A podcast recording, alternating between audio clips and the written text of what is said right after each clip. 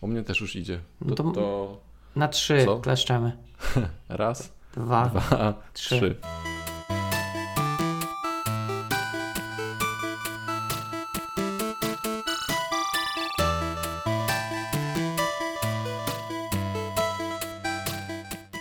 Cześć, słuchajcie podcastu Ostra Piła.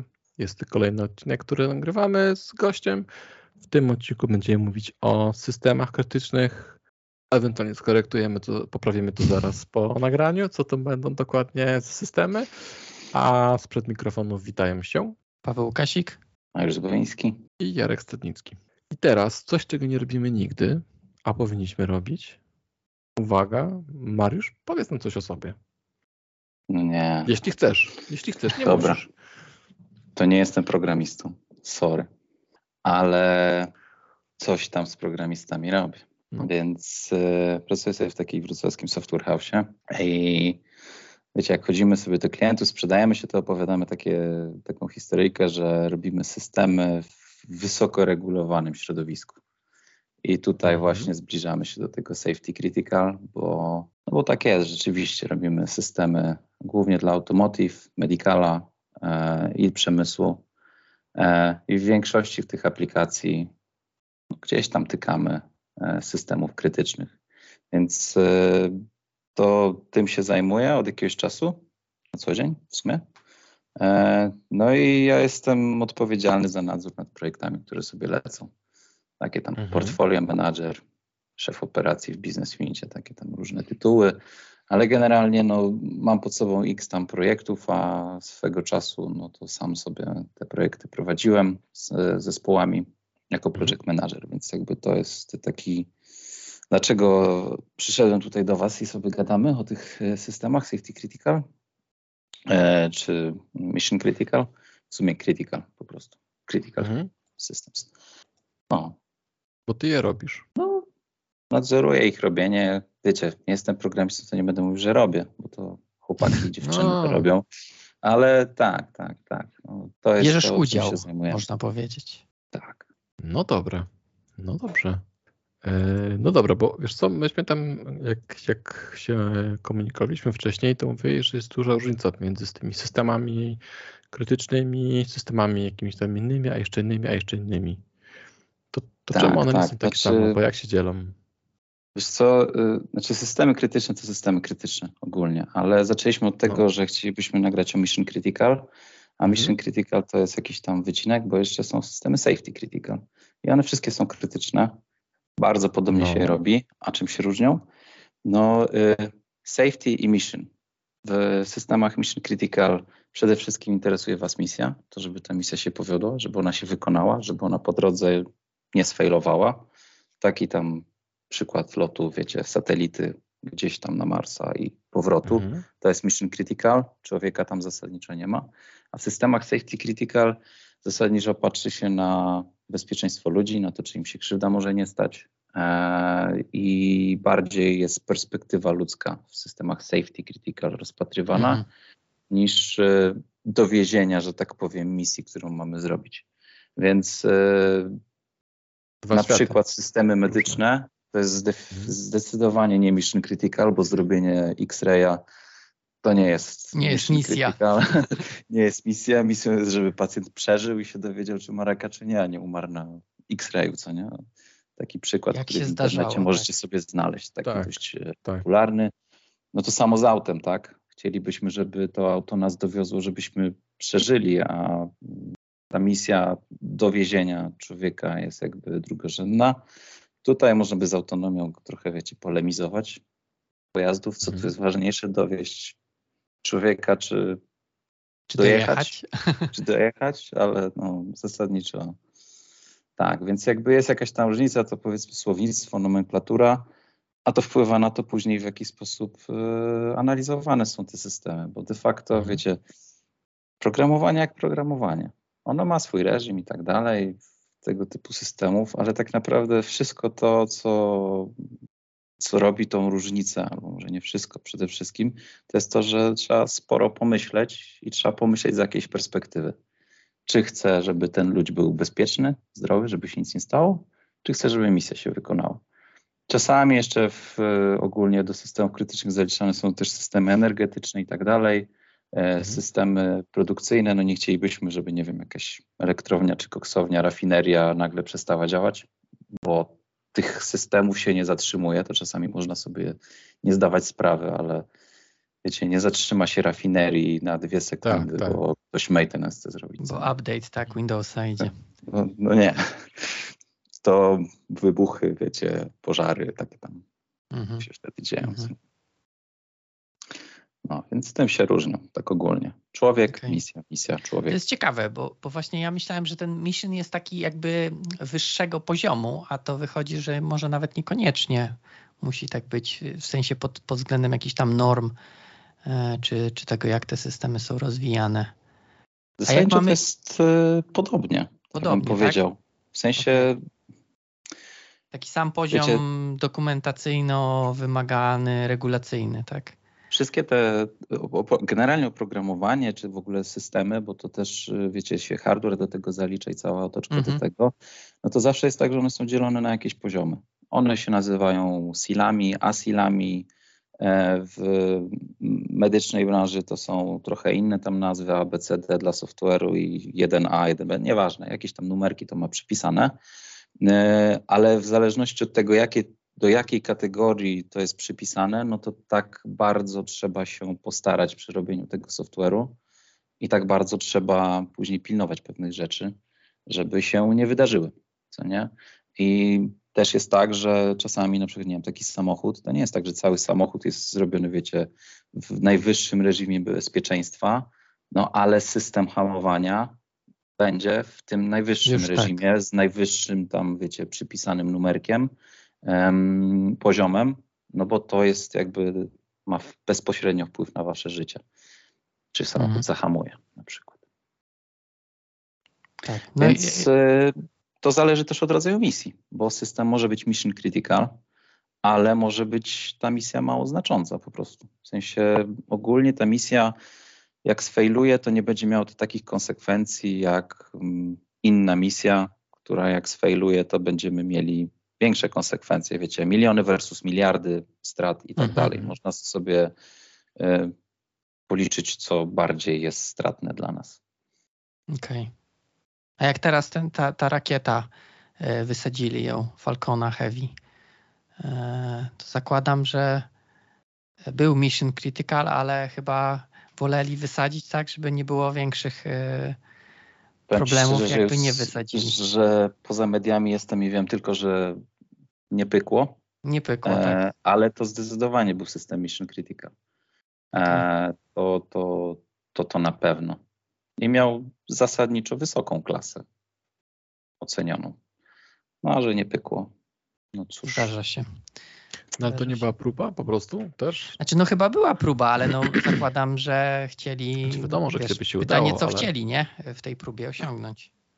Jak najwięcej. Wiecie, to też jest tak, że przecież samochód, e, zanim do niego wsiądziemy, to też ma po drodze testy walidacyjne, w których wsiada tester, taki wiecie, kierowca testowy i on tym autem robi scenariusze testowe, tak jak tam sobie tester wyklepałby to manualnie, czy by sobie napisał automaty, żeby przetestować kawałek softu, to tak samo się testuje na wyższym poziomie. E, wsiada ten kierowca, robi kilometry, hamuje, robi scenariusze, które są opisane które mhm. tam w ogóle safety określiło wcześniej. E, I to weryfikuje i tak samo te próby startów, lądowań, to też jest element jakby tego, że na końcu, jak już mamy ten system gotowy, no to on leci i robi to, co ma robić i wraca, albo samochód jedzie i hamuje, przyspiesza wtedy, kiedy chcemy, a nie wtedy, kiedy nie chcemy. To w ogóle jest taki case, nie wiem, czy znacie Toyoty, która sama przyspieszała mhm. tak. 2009 tak. roku. Ty, a właśnie, właśnie, skoro cię to ma, bo mnie to zawsze zastanawiało, bo Ostatnio też ktoś takiego hinta wrzucił, że skoro auto przyspiesza, to jak wrzucisz na neutralny, tak, bo to, to automaty były, nie? Tam to, to chyba był automat, bo to jakaś była tak. Camry, zdaje się, czy coś no, takiego. Zresztą w manualnym też, jak wrzucisz, wrzucisz na neutralny, no to kurde, jak auto może, może przyspieszać? To jest właśnie, nie wiem, czy, czy nikt z nich nie pomyślał o tym, czy, czy w softie no, tak, ja ci w ogóle mogę powiedzieć his, historia z wczoraj. Mam no e, fiestę manualną w automacie, się do mechanika śmieje, bo mi nie wysprzęgla. Teściowa, okay. pojechałem teściowej autem na lotnisko, chciałem pożyczyć, a tu kurde naciskam na hamulec, auto jedzie. No. Yy, no. To, to jakby to jest tak, że tutaj wchodzi normalnie awaria mechaniczna do, do, do życia i to jest trochę inny temat niż to, że w podstawowej funkcjonalności ktoś przemyślał, czy to się zadzieje, czy nie. Ale mhm. takie rzeczy też są analizowane w trakcie safety. Czy jeżeli coś się stanie, to się może coś wydarzyć. Wątpię, żeby. Chociaż kurde, może ktoś pomyślał o tym wysprzęglaniu, ale. Ale może było jako e, mało prawdopodobne e, case i został nietestowany. Mhm. No. Także e, jak może przyspieszać na neutralu? E, kurde, nie wiem, ale. Bo to już mechanika case... zablokuje, co nie? Powinna, ale w, no generalnie w tej Toyocie to w ogóle był taki wtedy e, case, że. Od tego zaczęło się, e, już robić gorąco. Że ten soft w ogóle był niestabilny, jakby. Tak, tak. Tam złożoność cyklomatyczna całego kontrolera to było 160, w ogóle jakaś taka kosmiczna, mhm. kosmiczna cyfra, która ja nawet nie jestem w stanie sobie uzmysłowić, jak bardzo tam spaghetti musiałby, żeby taki wynik dostać, co nie? Mhm. Tak. E, na checkerze. E, no i generalnie oni tam bardzo słabo mieli po prostu z jakością pisania tego kodu. I mhm. było, znaczy w ogóle była polemika, że to się nie wydarzyło. To, bo wiecie, to był jeden przypadek, e, był pozew, jakby, znaczy pozew, tak właściwie proces sądowy i to się skończyło, mhm. że są to, że tak, no ale Toyota się broniła, że w ogóle tej sytuacji z akceleracją nie było, tylko to tam, nie wiem, no jakoś tam... Błąd ludzki. Tam był, tak. Błąd ludzki. No, no to, kierowca zginął, tak? Więc jakby też ciężko A to. Nie było tego więcej? Nie było później więcej przypadków tych powtórzonych? Self-acceleration nie było. To był jeden przypadek i później była mhm. akcja serwisowa, z tego co pamiętam. Aha, e, Wezwano okay. wszystkie na zmianę softu. Mm, no ale ten audyt, który tam był, to po drodze wykazał takie bardzo niefajne rzeczy dla nich, że generalnie tak, to. Tak. Wszystko w globalu. No właśnie, ale mówisz, że audyt, ale przecież chyba, nie wiem, w e, Automotive też, znaczy w sumie nie wiem, czy też, bo ja mam doświadczenie z medycznymi, to myśmy musieli certyfikować te rzeczy. No to zakładałbym, że w samochodzie też muszą dostać jakąś certyfikację tego, e, że ja wiem, jak to wygląda, ale no tak czy inaczej, ktoś to musiał jakoś klepnąć, że to się nadaje w ogóle do wypuszczenia. A przynajmniej no, mam nadzieję. I wiecie, różnie to w różnych branżach bywa.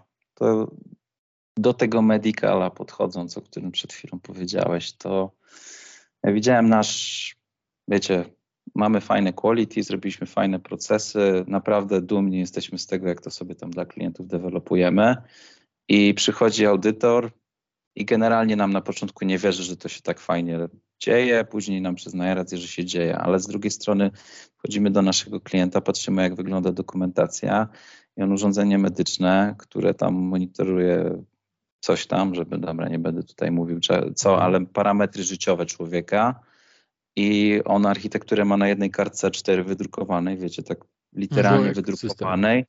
Tak, y, to są bloczki, ten się nazywa tak, ten się nazywa tak i on też przechodzi audyt. I teraz y, tu jest hmm. kolejna rzecz, że ja mogę zrobić to turbo fajnie, a ktoś to zrobi turbo słabo. Obie instytucje dostają certyfikat na końcu, ale jak już będzie ta sprawa sądowa i oni przyjdą do nas, to ja będę spał spokojniej niż tamten człowiek, który hmm. tą architekturę klepnął na kartce i ona tam mhm. traceability, nic okay. tam generalnie nie ma, co nie? Ale mm, no, Y, też y, to jest tak, że świadomość i dojrzałość w ogóle branż w ostatnim czasie jest dużo wyższa. W sensie weszły takie rzeczy jak Aspice, znaczy Aspice był, ale on się staje coraz bardziej popularny i z takiego standardu, który był w Automotive, Spice jest w Automotive, Spice mm -hmm. jest w mhm. Automotive, z takiego standardu, który bym powiedział, to nawet nie był standard, bardziej taki model dojrzałości, to teraz jak biorą suppliera, to się pytają, czy spełniają wymagania konkretnego levelu Spice'a, takiego maturity e, development, mm -hmm, co nie? Więc to jest też tak, że nacisk na to się robi coraz, coraz większy, żeby to było. No. Że, e, że tak powiem, e, teraz się robi nacisk większy, tak? Nie, nie, no jakby to było, ale wiecie, no Nie aż tak. myślę, tak. że jest better than in the past. Okay. Okej. to też nie jest tak, że wiecie, 10 lat temu ktoś robił samochody, które nie były. No właśnie tyle też elektroniki nie miały, nie? Co teraz, A. bo teraz w zasadzie też jak były te y, problemy z układami, no to też auta też miały problem, no bo nie było tych mikroprocesorów dostępnych i nie można było nowych aut hmm. robić, bo tyle tego teraz siedzi w tym wszystkim. Tak, tak. E, no ilość elektroniki, którą sobie pakuje się teraz do aut i w ogóle do wszystkiego, tak naprawdę do windy, kurde, się pakuje teraz, wiecie, ze tyle elektroniki, ile w przyszłości nikt sobie nie wyobraża. Przecież kiedyś winda to było mechaniczne urządzenia, a teraz no wiecie, karty, coś tam, pik, pik, w ogóle nie wiesz, gdzie jedziesz, nie wiesz, co tam się dzieje i Teraz no. Y, tak coś czuję po, te, po, tej rozmowie, to będę się i do auta bał e, wsiąść, no i do windy. A do windy też, no właśnie. A ja wam powiem, że, że nie. W sensie no. to takie jest, że na początku tam są takie żarty, wiecie, no robimy, robimy windy, w sensie software do wind i, i mamy akurat tą windę w jednym z biur i tak się chłopaki śmieją, że nie będą wsiadać no. do tej dokładnie. No do tej windy to nie będą wsiadać, ale to trochę tak pół żartem, pół serio, bo zasadniczo na końcu jest y, instytucja, Lift Institute siada, orze dokumentację, orze proces developmentu, robi audyt i tak naprawdę to nie jest tak, że to sobie przechodzi tak, wiecie, mhm. bezpodstawnie i tam no, trzeba się wysilić. Jak ktoś ma spojrzenie na kawałek, to może nie widzieć całości, która jednak jest mhm. poskładana i opanowana.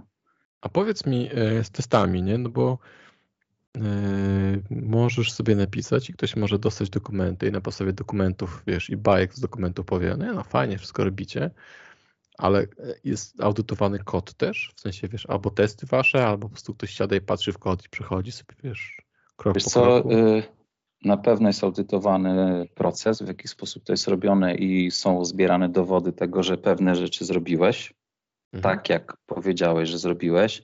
Mhm. Może ci audytor powiedzieć, że tu mam wymaganie, to teraz mój drogi, nie wiem kto tam będzie siedział, ale załóżmy, że siedzi sobie jakiś e, Wojtuś. quality albo Wojtuś, tak, i mówi, to teraz mi pokaż w jaki sposób to wymaganie, gdzie ono się markuje na architekturę, gdzie są komity od tego wymagania, teraz gdzie są unit testy od tego wymagania, a na poziomie integracyjnym to co sprawdziło, że to wymaganie jest realizowane, a na poziomie systemowym, gdzie jest test i wyniki tego testu. I chcę zobaczyć mhm. te wyniki, tak, i rany, które tam puściliście z tego, z tego testu. Mhm. Właściwie wam opisałem tak trochę na okrągło traceability tak zwane. Mhm. To jest tak w ogóle jest. pain in całego w ogóle software no. developmentu systemów krytycznych. Wszyscy e, to, to lubią, no. Tak, ale to w ogóle jest jakieś nieporozumienie, ale to zaraz. Nie? W sensie, że to, to, to jest jakieś, to jest straszne, jak się o tym myśli, a w implementacji może naprawdę to sobie zrobić light, ale mm, i no, wiadomo, że nie przyjdzie ci i nie zrobi ci code review taki audytor, bo on się na tym nie zna, tak? Ale on będzie cię tak grillował, żeby się dowiedzieć, czy ty rzeczywiście powiedziałeś, że tak zrobisz, zrobiłeś, czy masz mhm. na to wyniki, dowody i czy zachowałeś jakby cały proces, który po drodze był tak, do zrobienia. Mhm. Bo kurde, wiecie, też ci audytorzy, oni się nie będą znali na tym, wiecie, jest analiza safety, która określa, co się może stać, jeżeli coś, y, jakie to będzie miało szkody, wy, y, może to mhm. wyrządzić, jakie są mechanizmy zabezpieczenia tego. Zresztą wam nie powie, że to jest dobry dobór metod do tej sytuacji, od tego to jest to functional safety bardziej switch, tak, no właśnie. No. no. on tego wam nie powie, ale on mhm. może sprawdzić, czy metodologicznie podeszliście do tematu, czy został Jasne. przeanalizowany i tak dalej, i tak dalej, co nie? Okej. Okay. Pytanie no było, no właśnie, się, kurde, tak, tak, tak. Nie, nie, dobrze, dobrze. To właśnie to, to, było, to, było to, że oni nie patrzą do kodu, tylko patrzą na, um, na przestrzeganie tego, na, coś, na co jesteśmy umówieni, tak, tego, tego tak. procesu. Tak, bo w ogóle to jest case, wiecie, w ogóle to jest case, był taki wypadek Tesli, której ścięło dach w Stanach Zjednoczonych. Nie wiem, czy też słyszeliście. Um, wiem, że było parę, no. I co ciekawe, tam nie było błędów w procesie, mimo iż doszło do wypadku, więc jakby nie, nie zostały zarzuty postawione tam wykonującym to oprogramowanie i mhm. projektującym to oprogramowanie. Tam w ogóle był tak, była taka sytuacja, że mm, Tesla na autopilocie e, określić coś takiego, że jak się jedzie pod górkę, to macie, wiecie, takie wielkie tablice tam, nie wiem, Seattle, mm -hmm. coś tam, co nie? I to jest wielki statyczny obiekt, który był widoczny na czujnikach, na kamerze i tak dalej. E, no i normalnie działał system hamowania, który stwierdzał, że jest jakiś roadblock na drodze. No i oni mieli trzy systemy, które to monitorowały naraz. Tu już wam nie powiem, jakie to były dokładnie. I był algorytm, który decydował, że jeżeli dwa z trzech czy jeden z trzech stwierdzi tak, to to jest znak, że to jest mhm. statyczny duży obiekt, ja muszę go zignorować. Taka była logika zaplanowana, bo wszyscy założyli, że jedynym możliwym y, poprzecznym wielkim obiektem na drodze może być znak. Ale okazało się, że zawracająca ciężarówka też jest statycznym obiektem, której mhm. oprogramowanie po prostu nie przewidziało scenariusza, w którym ciężarówka będzie zawracać na autostradzie. Mhm. Poprzek autostrady. No i Tesla pod spodem, głowa. Pod znakiem. Mhm. Tak, pod znakiem, który się okazał ciężarówką, co nie? Ale mhm, chodzi o to, tak. że metodologicznie przemyśleli o wszystkim i kurde, no umówmy się, no o wszystkim ludzie nie pomyślą. A tutaj to... testerzy, nie? A zamawiam ciężarówkę poprzek. Co? Tak. no, nie, to bardziej symulator pewnie. By się mhm. robiło pod to. Nie? Mhm. E, więc i znowu zapomniałem, jakie było pytanie. O bezpieczeństwo, o, o sprawdzaniu tak. i tego, że. Jarek się zastanawia, czy może pisać testy tak jak pisze, czy musi się poprawić. nie, nie, nie. Bo też w sumie te, to, co ostatnio prowadziliśmy, Paweł, tego Volkswagena odpalić, nie? No. no to, to jest to właśnie, że nie patrzyli, e, że się nie patrzy w środek kodu, tylko patrzysz na wyniki, nie? No i w ten sposób. No ale jakoś Volkswagen... wykryli, że wiesz, że. A, to tak wykryli. Musieli tego IFA w kodzie ale... chyba znaleźć. Raczej znaczy, no to, to pewnie później zaczęli śledzić, ale oficjalnie, bo to, to przeszło, ale później ktoś tam się wysypał, tak? Rozumiem, taka mhm. była afera z tym. Nie wiem, ja już no. nie pamiętam jak to wyszło, czy że wykryli, że te na tych y, stacjach diagnostycznych inne emisje są, czy to ktoś tam, jakiś whistleblower był, czy...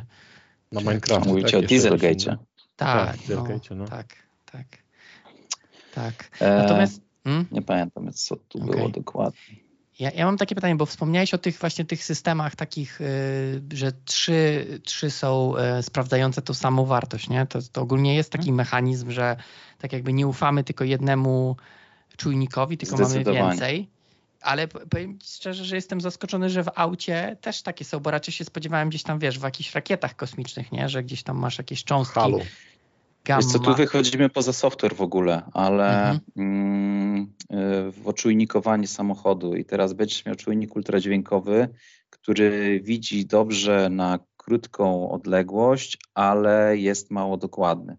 Będziesz miał jakiś czujnik laserowy, który jest turbo dokładny, ale jak dobrze mm, da się ten sygnał jakby zakłócić. Będziesz miał czujnik, nie wiem, jakiś IR, ja nie mówię o tej konkretnej sytuacji, mm -hmm, który światło spoko. zaświeci, przestaje widzieć. Co nie? Będziesz miał kamerę, która jak będzie mgła, to nie zobaczy, a czujnik ultradźwiękowy zobaczy obiekt, co nie? Okay. No i generalnie to też jest element safety, to też jest coś, co, co jest analizowane. W ogóle to jest ciekawe, bo ta, w kontekście safety systemów analiza safety nie jest software'owa. Znaczy ona może być pogłębiona software'owo, ale zawsze ona się zaczyna od całego systemu, więc tam jest i software, i hardware. I może być tak, że właśnie taką sytuację jak rozpoznanie znaku ogrywamy bardziej hardware'owym rozwiązaniem, czy tam jakimiś e, sensorami, że dam czujnik ultradźwiękowy i laserowy i kamerę, E, bo ten widzi lepiej, ten wie, co to jest, ale ten za to w mgle nie będzie widział, a ten będzie widział, a dopiero później na poziomie software'owym jeszcze jakoś to tam sobie zabezpieczam dodatkowo, co nie? A mógłbym sobie wyobrazić, że no jest jedna kamera i to jest jedyny, no dobra, może nie mógłbym sobie tego wyobrazić, ale e, że mniej biorę na tym hardware'ze i na sensorach e, nacisk kładę, ale próbuję to bardziej software'owo zabezpieczyć. To też mhm. jest kolejna rzecz, że wiecie, design samochodu, w ogóle to, co chcemy tam wpakować, może w jakiś sposób możemy szukać rozwiązania też gdzie indziej w kontekście safety, na przykład w software'ze. To jest ciekawe właśnie, że, że bo, bo myśmy też mieli, w, yy, powiedzmy ja robiłem implanty ślimakowe i myśmy też mieli, hmm. że yy, lepsze security jest na hardware'ze niż na software'ze. Znaczy no w sensie, że żeby wiesz, mieliśmy... Ja tu cię że... poprawiłem, bo safety security to wiesz. Security okay. w kontekście Dobrze. cybera, safety, safety w kontekście. No. Yy, żeby na przykład nie mm, puścić za dużego impulsu, no to hmm. tak jakby ostatecznie na hardwareze było tak jakby zabezpieczenie, nie? Mimo tego, że w software'ze teoretycznie też byś mógł to samo zrobić, żeby nie puścić, w zasadzie było to samo, to jakoś tak się bardziej ufa temu yy, hardware'owi. No zdecydowanie. To, to, to, wiecie, ja tu nie, jesteś, nie jestem functional safety inżynierem, ale e, no raczej hardware będzie miał, będzie bardziej przewidywalny niż coś, co jest mm, logiką napisaną po ifach i tak dalej. Zawsze, kurde, łatwiej się pierdzielnąć niż macie kawałek żelastwa, który po prostu jest. Co nie? Albo kawałek mikroklocka, który jest. No. To w jakiej to jest postaci? Bo to jest jakieś, jakieś urządzenie elektroniczne jako hardware, tak? Róż, znaczy mówimy o systemach y, critical, czy w ogóle? No teraz o tych, o tych zabezpieczeniach, tak? I w tym ślimaku, mhm. i w tym czujnikach. To są też jakieś urządzenia elektroniczne, no które muszą być też procesor. oprogramowane. U, u, nas był jakiś, wiesz, procesor i teoretycznie też jakiś firmware tam był, więc to też no właśnie, teoretycznie software. Właśnie o to chodzi, nie? E, tak, ale tu możecie mieć, wiecie, y, redundancję. To jest jedno z możliwych mhm. zabezpieczeń, czyli macie dwa systemy, które zapewniają na przykład ciągłość czegoś, że nie wiem, zasilania czy ciągłość sygnału. Możecie mieć systemy głosujące, chyba na, Trello, na Trello o tym pisaliście, czyli mamy dwa wyjścia i decydujemy pewnym algorytmem dobranym też zgodnie z safety, jaki wynik jest akceptowalny, czyli wiecie, albo mamy nawet trzy czy cztery procesory, one liczą e, to samo, napisane w ogóle inny kod, w nich wewnątrz, ta sama logika, mhm. ale napisana przez inne osoby, inna implementacja i na końcu sprawdzamy, czy na wejściu, dając to na wejściu, na wyjściu dostajemy to samo. Mhm. mhm. Jeżeli tak, no to sygnał jest przepuszczany. W ogóle teraz mamy taki case projektu takiego kontrolera, gdzie jest cztery kory safety i sześć korów logicznych, a te cztery kory safety, one właśnie robią jakby, wiecie, każdy z nich liczy logikę oddzielnie, i porównywane są na końcu wynik, żeby sprawdzić w ogóle, czy to, co jest w aplikacyjnym e, wyliczone, jest mhm. tym, co trzeba. I okay. jest dobierany ten wynik. Więc to jest, to jest software'owe rozwiązanie, ale wiecie, możemy sobie wyobrazić analogowe po prostu ograniczenie sygnału. Że będzie jakaś dioda, która odetnie, jeżeli to jest sygnał analogowy, jakieś tam, wiecie, miliwolty czy coś, no to można sobie wyobrazić, że jest sobie diodka, która po prostu odetnie to tak elektronicznie, mhm. analogowo, nie cyfrowo nawet sygnał tak, powyżej. To wtedy rozumiem. Chociaż to też może wtedy wierzysz, tak, że to zadziała. Wtedy wierzę, tak. tak. To, to już jest fizyczny kawałek, jakiś taki, że to, że to fizyka, nie? Mhm. A fizykę ciężko oszukać. A powiedz mi jeszcze, bo to ciekawe jest to, co powiedziałeś, e, że możesz mieć parę takich samych systemów, ale w różny sposób zaimplementowane bebechy, nie? I teraz, tak. czy zdarza, robiliście tak, że, że, że wybraliście jako to, jako że jako zespół i tam wiesz, Wojtuś 1, Wojtuś 2, Wojtuś 3, macie takie dane testowe, taki ma być wynik, każdy implementuje po swojemu, czy raczej się bierze firmy 1, firmy 2, firmy 3? To jest najprostsze. To jest bardzo łatwa izolacja, jeżeli weźmiesz innych hmm. dostawców. Właśnie w tej chwili mamy tak, że rozwiązanie w ogóle safety będziemy mhm. implementować my, taki proces cały komplet na procesorze safety my będziemy implementować, a logikę implementuje sobie klient sam swoim zespołem deweloperskim. Mhm. E, to jest najłatwiejsze, bo jest totalna izolacja. W sensie dajesz nam tylko powiedzmy nam jako dostawcy architekta i tam powiedzmy, może nawet nie architekta, kogoś od wymagań systemowych, on nam mówi, wiecie, takie są wymagania, zróbcie i na końcu ma się wypluć. Tak, może architekt jakieś tam da ograniczenia, więc masz pełną izolację, bo po prostu jeżeli nie chcesz, to nie gadasz z nami. Tak wiesz, mhm. wiadomo, w IT lubimy product ownerzy te sprawy, ale, mhm. ale jesteś w stanie tą izolację zrobić. No jak trzeba, to też zespoły mogą być niezależne, które będą robiły zupełnie oddzielną implementację. Czy my robiliśmy w takim modelu? Szczerze ci powiem, że nie wiem. Ja z tych projektów, co ja pamiętam, to było tak, że my byliśmy tym niezależnym ciałem, które robiło coś inaczej niż robił to klient, a klient miał swój zespół, który, e, który coś robił. No i wychodziły dwie implementacje, porównanie. Okej. Okay. I powinny się Ale zgadzać. Tak, właśnie. Powinny się zgadzać. A jak się nie zgadzają, no to na przykład wraca do safe state'u cały układ. Mm -hmm. i... Mhm. No tak. Mm. Ale tutaj później na proda idzie ważny klienta, nie? I to jest właśnie wtedy dochodzi do, tego, do, do, no, do tego triażu i rozumiem. Wtedy gdyby tak, nie coś, to chodzi o to, żebyś miał mhm. dwa układy powiedzmy, i przez różne zespoły zaimplementowane. tak, tak jakby na tym tak. samym zestawie, e, w sensie no, na tych samych danych, e, wymaganiach. Wiecie, to, to może być tak daleko posunięte, że można tak naprawdę zmienić stack technologiczny. Można zmienić architekturę, w ogóle nawet nie gadać wspólnie o architekturze. Znaczy, to jest w ogóle rekomendowane, żeby wybrać to zupełnie niezależnie, najlepszą metodę rozwiązania problemu. I wiadomo, że jak siądą dwie osoby, wymyślą zupełnie dwie różne rzeczy, tak? No i to nawet może być, wiecie, różne języki programowania. To mogą być mhm. zupełnie inne podejścia do podziału architektury, e, mhm. do komunikacji wewnętrznej.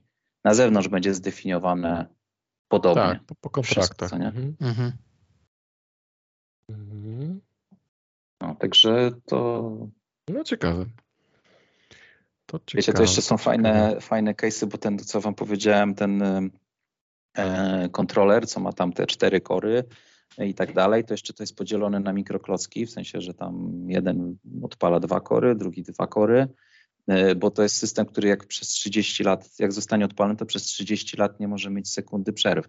Ojej, bo on właśnie okay. jest w rafinerii, ten kontroler. E, mhm. I oni owszem muszą robić maintenance, czasami muszą moduły wymienić, ale to jest na takiej zasadzie, że wiecie, wyjmują jeden moduł safety z tego tak. kontrolera, Drugi przejmuje działanie, bo on dalej tam jest, z dwoma korami on dalej liczy tą, wiecie, funkcję zabezpieczenia. Mhm. Sadzają nowy tutaj i wyjmują na przykład ten. I maintenance mhm. jest taki na zakładkę. Nie ma czegoś takiego, że dziś będzie przerwa i czy tam, nie wiem, tak. w weekend zrobimy sobie przerwę, wyłączymy sobie rafinerię, tylko to się wszystko w locie dzieje. Firmware update się dzieje w locie i też jest przełączanie między modułami, które przejmują funkcję jeden od drugiego w trakcie firmware update'u na przykład. Albo chociażby e, fuck-upu, nie? Chociaż system też może się tak. wywalić jeden z nich. Tak. Okay. Czyli to jest tak pierwszy dzień do pracy i ostatni dzień na emeryturę. Nie ma tam, nie ma weekendzików. No nie. Korów. Nie, nie. Takim, takiej aplikacji nie ma. Nie. Auto to chociaż wyłączysz, postoi Ufa. sobie, a tutaj... Ja też miałem poszło. tak, że myśmy mogli zresetować e, po firmware update urządzenie, więc nie było problemu. No, a tu ups, nie ma, nie da się. Nie ma. No, no ciekawe. Ale to ciekawe, bo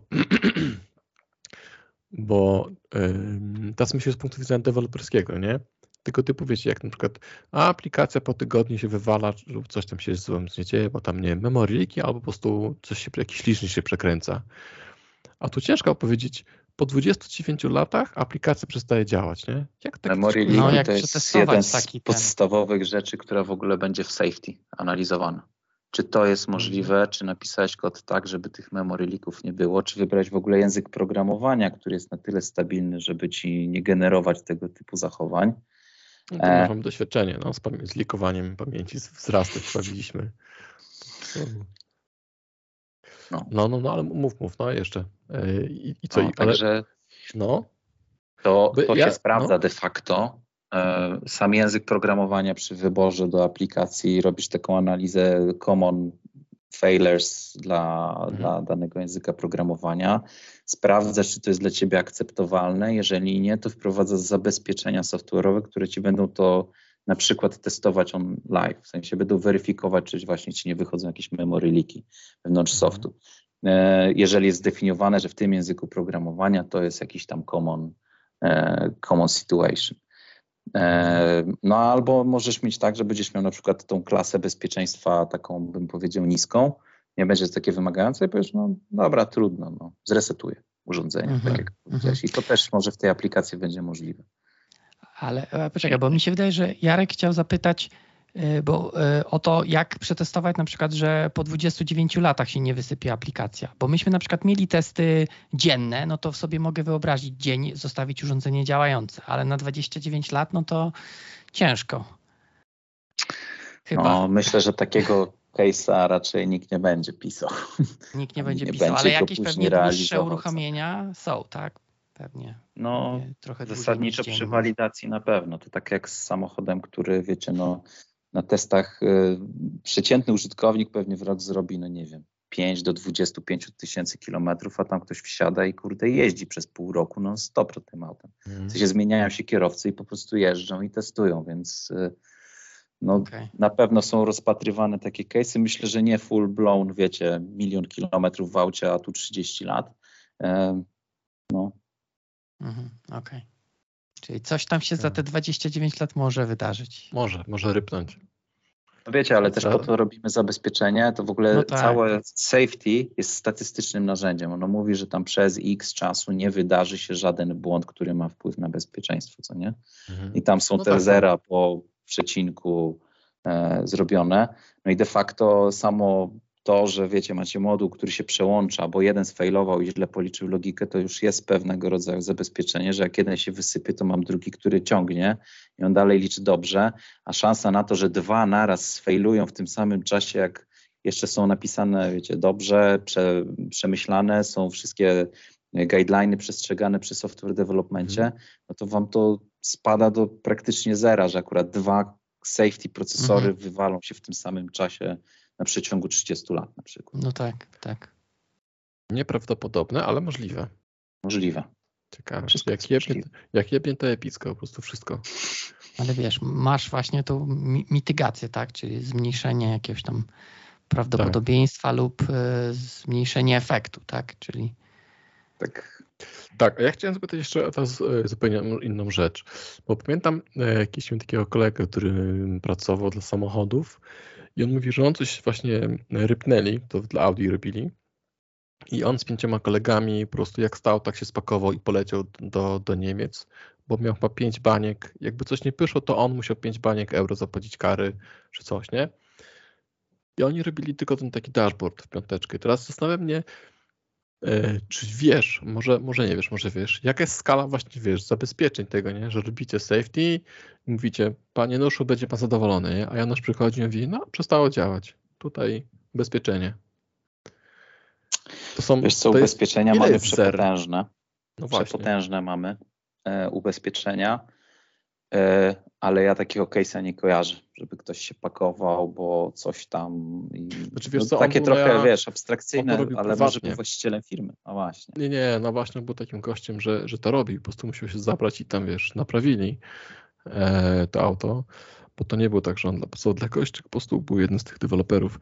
A powiedz mi... E, wiesz co, przede wszystkim to no? tak na szybko, wiesz, duża organizacja zrobi tak, otworzy wymagania, sprawdzi wymagania, czy było w wymaganiach, czy nie było.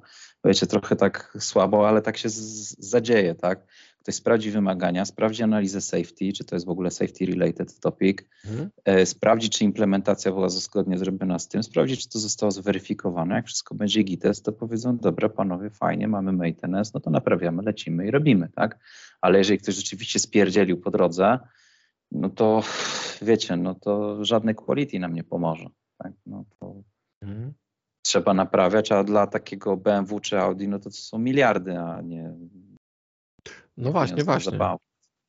Tak, tak, tak. No tam u nich tam wiem, że e, naprawili to, po prostu nie była ich wina, ale była właśnie później jak to serwizował, nie? I też po prostu zastanawiam się, e, jak to, jakie to kwoty wchodzą, wiesz, jaką ty jako firma, w sensie, jakie zabezpieczenie musisz mieć, e, ty wiesz, coś poszło nie tak, nie? Jakiś if poszedł To, to w ogóle stronę. jest ciekawe, ale to jest z reguły zdefiniowane przez odbiorcę software'u.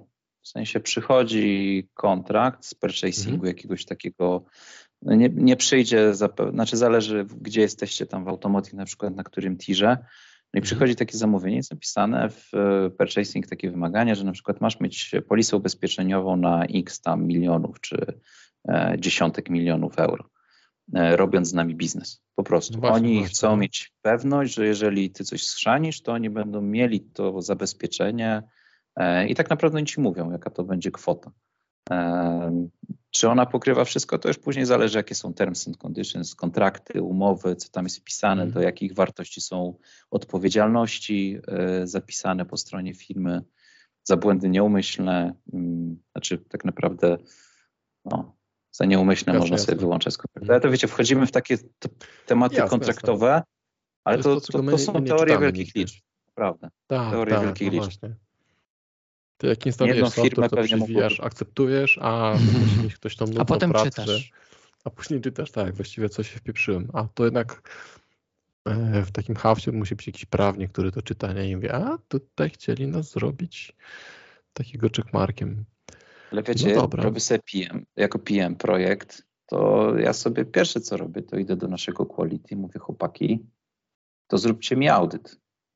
Nie czekam, aż przyjdzie notified body na końcu projektu Mhm. i może czegoś nie zauważy, tylko idę do kolegów i chłopaki, no to jedziecie. Ale z Sprawdzajcie. umową, tak? Nie, ja mam wewnętrzny dział quality jako dostawca, Mhm. mamy swój dział quality, mamy swój quality management system i ten dział quality po prostu idę i mówię chłopaki, sprawdźcie mi, czy ja robię to tak, jak powinienem. Czy ja robię to zgodnie ze standardami, z normami, czy to jest to, co powinienem robić. Rzucasz I- twój zes po prostu jak mięso. Ty macie, żyryjcie, tak? Bierzcie go. I co tam ten? No i z tego wychodzi, czy robię to dobrze, czy niedobrze. I czy jak Mhm. przyjdzie audytor, to będę mówił ze spokojem, że zrobiliśmy wszystko jak trzeba, czy będę cały zlany potem i będę się modlił, żeby czegoś nie zauważył, ale tak szczerze Mhm. mówiąc, to nie powinienem. Jeżeli już myślimy o, o wiecie, systemach krytycznych, to Mhm. Tak, tak. raczej powinna być ta pierwsza sytuacja, czyli spokojnie wiem, że co mieliśmy zrobić, co zrobiliśmy, chłopaki analizę safety zrobili, safety measures są zaimplementowane i wiemy, że to jest tym, czym miało być. Mhm. Okej. A ym, trochę nie na temat, ale z ciekawości. Jak powiedzmy, ym, przychodzi umowa, nie? Przychodzi właśnie klient, powiedzmy BMW do Was i mówi, tu chcemy taki, takie auto, żebyście nam oprogramowali. I tam, wiesz, wszyscy na górze mówili, tak, tak, super, no, no, będą pieniądze. Przychodzą do Ciebie i mówią, Mariusz, masz tutaj projekt, nie? I Ty dostajesz projekt i mówisz, ale właściwie ja się na to nie zgadzam, bo tu nie ma takich, wiesz, tych umów zapisanych, czy, czy, czy ufasz tam na wyżej? Czy Wiesz co, no to tu już wchodzimy, wiesz, tak wiesz, jaka jest organizacja, no bo jak będziesz miał w naszej organizacji, ja jako PM z reguły widzę te umowy, mam jakiś wpływ na to, co się wcześniej dzieje. Mhm. Albo jest jakiś tam program manager, który to ogarnia, tak? Ale są organizacje, gdzie jest dział sprzedaży, on sprzedaje projekt i po prostu obiecuje wszystko, co się da, Tak. takie większe korpo i, i wiecie, to, ale w sumie wtedy odpowiedzialność jest bardziej rozmyta. E, Więc e, no u mnie ja mam wgląd do umów, patrzę, staram się, żeby to nas w jakiś sposób tam zabezpieczało, ale w wielu organizacjach w Mhm. ogóle nawet nie będziesz miał świadomości, co tam siedzi. Jakie tam są kwoty, ubezpieczenia, zabezpieczenia, czy ktoś to dobrze zrobił, czy niedobrze. Dostaniesz projekt do wykonania, dokumenty i lecisz. I robisz. Zbierz zespół i napierdzielaj, co nie? Więc e, Okej. Zależy. Aczkolwiek sytuacja, że przyjdzie BMW i powie to programujcie mi całe auto, to raczej taki wiesz, Nie, nie, no, wiesz. Tak, no, tak, ale tak, wiem tak, o co tak. chodzi. Dobra, dobra, dobra. Jeszcze miałem jedno, czekaj, czekaj. Aha, z tymi językami, z tym technologiami też mnie interesowało. Bo tam w komentarzach też jest podniesiony Rust i trochę tam też niektórzy Rasta cisną. E, Ja jak jeszcze robiłem właśnie Automotive, to było C i C++. No i to, jak to jest teraz, że, że co masz tam Wojtusia i. Wojtuś ciśnie w C++, tak? C, C++, zależy gdzie jesteśmy, co robimy. No to te No, me- no- to tak ten. Ja wiem, no ale wiecie, jak macie za dużo gotowego w języku i on robi za dużo za was, to z drugiej strony z punktu widzenia safety nie macie do końca nad tym kontroli, tak? I później się robi, zaczniecie, wiecie, robić testy do bibliotek, które wam Tak. dostarczają do developmentu, co zaczyna być, wiecie, no pomylone, więc jakby musi być odpowiedni poziom niskiego poziomu w języku, żeby, No, żeby to było safety, że tak powiem, compliant. kontrolą. No, Mhm. tak, żeby to było pod kontrolą. A ty Jarek Mhm. robiłeś jakieś safety w tym automotive? Nie, ja robiłem enter- Okej. e, in- infotainment. Enter, entertainment, okej. Tam Ale to widzicie, infotainment teraz też kurczę, jak macie, wiecie, ten wielki ekran i tam będzie wyświetlacz, e, gdzie będą funkcje bezpieczeństwa i tak dalej, albo do jakieś guziki wyłączające, włączające SP, to myślę, że to już nie jest tak easy peasy, jak to było kiedyś, co nie? Że tam sobie radyjko kręciłeś i było fajnie. Tak, no, nie, nie było radyjko, klimatyzacja, e, jakieś takie pierdółki, nie? Taki typowy stary z, z ośmiu Okej. guzikami. Teraz już byś musiał, wiesz, już byś musiał pisać Nie, te no testy dobrze. Były testy, były statyczne rzeczy, wtedy jeszcze Mizra była, nie wiem czy dalej robicie Mizrę, Jest, Mitra, oczywiście. także było to, to. to, Mizra, to się nie rusz, Co to nigdzie Mizra? nie pójdzie. Mizra do czego jest? Mizra, to tak chyba statyczna analiza kodu była po prostu. Statyczna. Aha, czyli jakiś, ale to jest jakiś tool po prostu do tego, tak? Tak, Można to robić tulem, tak. Okej. To jest lista wytycznych, no i tak są checkery automatyczne, które ci weryfikują, czy to jest zgodne z Mizrą. To w ogóle, o, bo sobie powiedzieliśmy, wiecie, o traceability i tak dalej i o no. tym, że to takie uciążliwe, ale ja wam szczerze powiem, że to taki trochę jest mit, który obrót, że ten deweloper tam jest uwalony tymi procesami, ile on tam musi robić, ale jak sobie zrobicie porządną automatyzację, taką naprawdę porządną, te checkery będą się puszczać same, to kurczę, to, to przestaje być taki pain in the ass. Bo to wiele rzeczy się jest w stanie zrobić, nie powiem, że samo, bo się samo nie zrobi, ale jak sobie dobrze środowisko pokonfigurujecie, nie wiem, jakieś takie proste rzeczy jak prehooki, żeby, nie wiem, tikecik w Jirze się zlinkował i macie traceability zrobione do, wiecie, do wymagań. Jeżeli oczywiście tam jeszcze z Jiry do wymagań i tak dalej, tam wszystko tak, jest porobione, tak. ale ale to nie musi być taki problem, bo kiedyś to tak było, że wiecie, na przykład naming convention, to najgorsze, co może kogoś tak. spotkać, jak słyszy naming convention, uciekać. E, ale wiecie, że w komitach będzie naming convention, żeby rozpoznać tam, wiecie, jakieś wymaganie do, do, mhm. do komita, no to to rzeczywiście, to, to, to jest przerąbane później, żeby coś takiego ogarnąć, ale jak się fajnie tule poogarnia, poskłada, porobi sobie no. automatyzację, to wam powiem, że to nawet przyjemne może być. Znaczy takie wymyślenie procesu może być przyjemne, nie? Że tutaj wy robicie tu, to strzela tam, a potem zróbcie, nie? To tak będzie pięknie działać. Powiem, że to w ogóle było najfajniejsze. Miałem jeden projekt, gdzie robiliśmy, w ogóle to robiliśmy po to, żeby uzyskać certyfikację medyczną jako firma, jako dostawca mhm. z trzynastki, no to robiliśmy taki career project, e, czyli projekt, na którym mieliśmy udowodnić e, Notified Body, że tak, my robimy to zgodnie tam z trzynastką, co nie? I tam mieliśmy totalne po prostu Greenfield, mogłem ustawić dokładnie procesor, mm. wszystko po kolei mogłem poustawiać po swojemu z y, chłopakami, więc to było z dobre dwa miesiące, zanim wystartowaliśmy projekt, takiej po prostu fajnej zabawy w ustawieniu, jak można fajnie robić software. Jak Ale, no. nie naginać się do tego, że klient tam ma takiego tula, co się w ogóle z niczym nie integruje i trzeba się mhm. później męczyć z tym, co nie? To było mega doświadczenie, takie wiecie. Powiem Ci, że pierwsze słyszę, kiedy project manager, bo tam byłeś PM-em, lub takim jara się, ja że, ma green pro, że ma green, Greenfielda, w ogóle wiesz, Greenfield... Ja jestem z Software House, ja mam zawsze, kurde, wiesz, ja septepuję tak, projekt, tak, ale... wiesz, za każdym razem, więc to... Tak, że my zawsze myślimy tak, de deweloperzy, a, postawimy sobie takie narzędzie, taką architekturkę, nie, a ty wchodzisz jako PM Greenfield, nowe procesy, tak se pyknę, tak se pyknę, tu poleci flow. Kurde, pierwszy raz. Um, jeszcze, czekaj, czekaj, czekaj, jeszcze chciałem zapytać, e, bo te języki teraz poszły i to rozumiem. Flowy też, Jira. No właśnie, e, bo jeszcze jak ja, ja robiłem wcześniej, to jeszcze nie było Gita jako takiego, był, był SVN, ale też jeszcze SVN mieliśmy pomarańczowe, żółte, to był Symantec albo ABM, takie narzędzie ichnie. I powiedz mi, czy kontrola wersji jako taka też jest um, um, dedykowana, w sensie są systemy bezpieczeństwa, które mówią git tak, SVN nie, albo odwrotnie? Czy... Nie, ale każdy tool, którego używasz, on trafia na mm, CI listę E, i każdy z tych elementów będzie zweryfikowany, czy on ma wpływ na bezpieczeństwo Twojego systemu. Więc co do Gita jest VN, no bardziej to jest usability, bym chyba powiedział. No, no. Nie jest to jakiś SVN My, Myśmy robili fajny. testy, czy tool działa zgodnie z tak, tym, ale do tego właśnie dochodzę. Jeżeli wychodzi no. analiza, że ma to wpływ, no to musisz sprawdzić, czy to na pewno jak ma wpływ, to czy to się zachowuje tak, jakbyś chciał, czyli dochodzimy do tego, że robimy testy.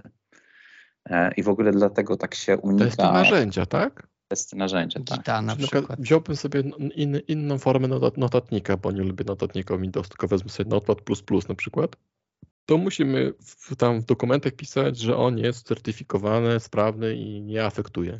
No i teraz widzisz, jeżeli on by był certyfikowany, tak właściwie kwalifikowany tak, przez dostawcę, to jest easy peasy, bo ktoś już się podpisał pod tym, że to jest Jasne. zgodne z odpowiednim poziomem bezpieczeństwa. Ja sobie wpisuję na listę, pisuję, że tam jest y, Czyli odpowiedni poziom tak, zapewniony przez, dostęp, przez dostawcę, co nie?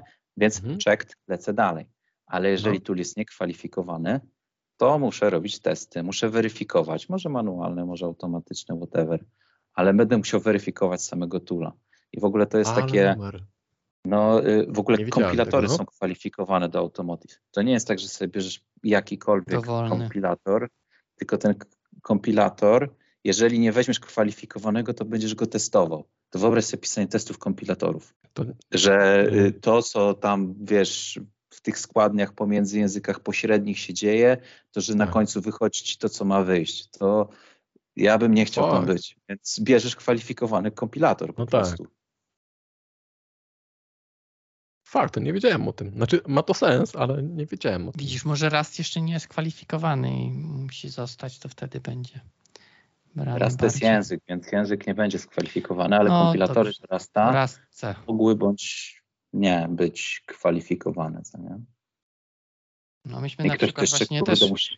no. że nie zmienialiśmy wersji narzędzia, tak sobie, wiesz, nie, że zawsze instaluj najnowsze, najnowsze jak, jak normalnie, tylko konkretną wersję się trzymasz i jak update idzie, to wszyscy robią update do danej wersji, no bo ta wersja zostanie wpisana, że na takiej było robione.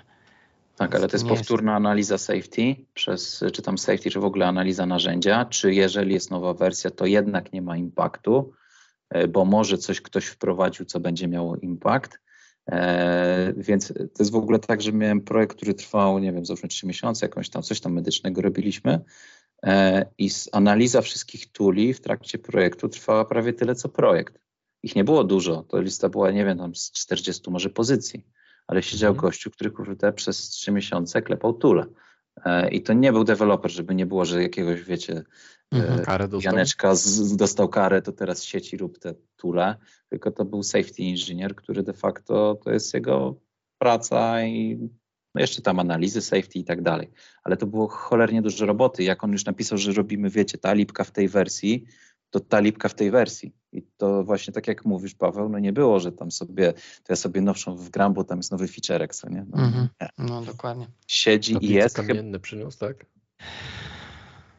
Nie no wiecie, to jest takie przesztywnienie procesu, ale Wyobraźcie sobie taki typowy skramik, gdzie wszyscy się wartością biznesową lecą i tak dalej, zmieniają tak, wszystko tak. do ostatniej chwili, update'y, libek i tak dalej.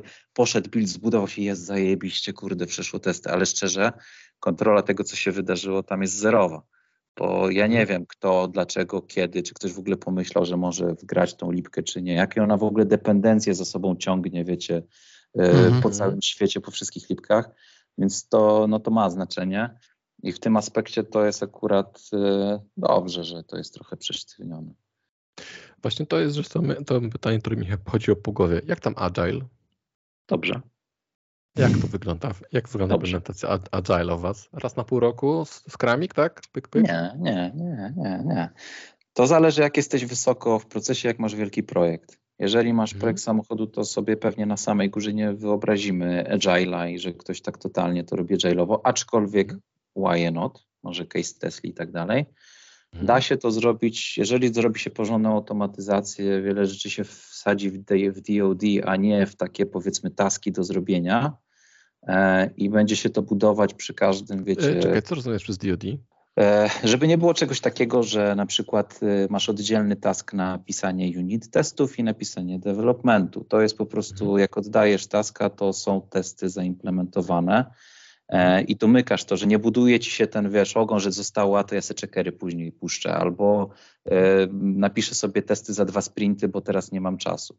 Jeżeli to rzeczywiście mhm. się robi, wiesz, pakuje się i ten task jest kompletny, on dostarcza dokumentację, design, e, wszystko to, co powinno być w pakiecie, nie mówię, że to nawet jedna osoba robi, ale to wchodzi, wiesz, w takim jednym pakiecie, to jesteś w stanie sobie to iterować i mieć nad tym kontrolę. Gorzej, jak w tym całej złożoności właśnie ci się to rozsypie i będziesz miał tak, że porozrzucane po taskach, może te testy sobie wezmę później, tu sobie zrobię implementację, tu już wchodzi nowa implementacja, jeszcze testów tak, nie tak. napisałem, tak. no to wtedy Agile'a nie będzie. To się zrobi z tego samo waterfall, bo po prostu wszystko ci będzie zostawać, wiesz, ogonkiem. Mhm. I, ale da się, jeżeli masz na przykład taki projekt medyczny, jakaś apka medyczna, która ogarnia ci, nie wiem, leki i mówi ci, ile masz brać leków. Ona będzie mhm. systemem mhm. safety critical. Jeżeli ona ci dawkowanie w ogóle mówi, to będzie wysokiej klasy e, systemu, bo może to mieć potencjalnie wpływ na twoje zdrowie i życie i w ogóle jak przedawkujesz, to możesz fiknąć. Może nie będzie to najwyższa klasa, ale będzie to miało wyższą klasę niż, niż taka sobie mhm. zwykła. Um, I tam ja sobie jestem bardzo łatwo w stanie wyobrazić taki agile, agile. W sensie ze Scrumem, no powiedzmy tam jakąś tak. tam modyfikacją, ale z takim szybkim iterowaniem wypuszczam apkę po dwóch sprintach, pokazuję.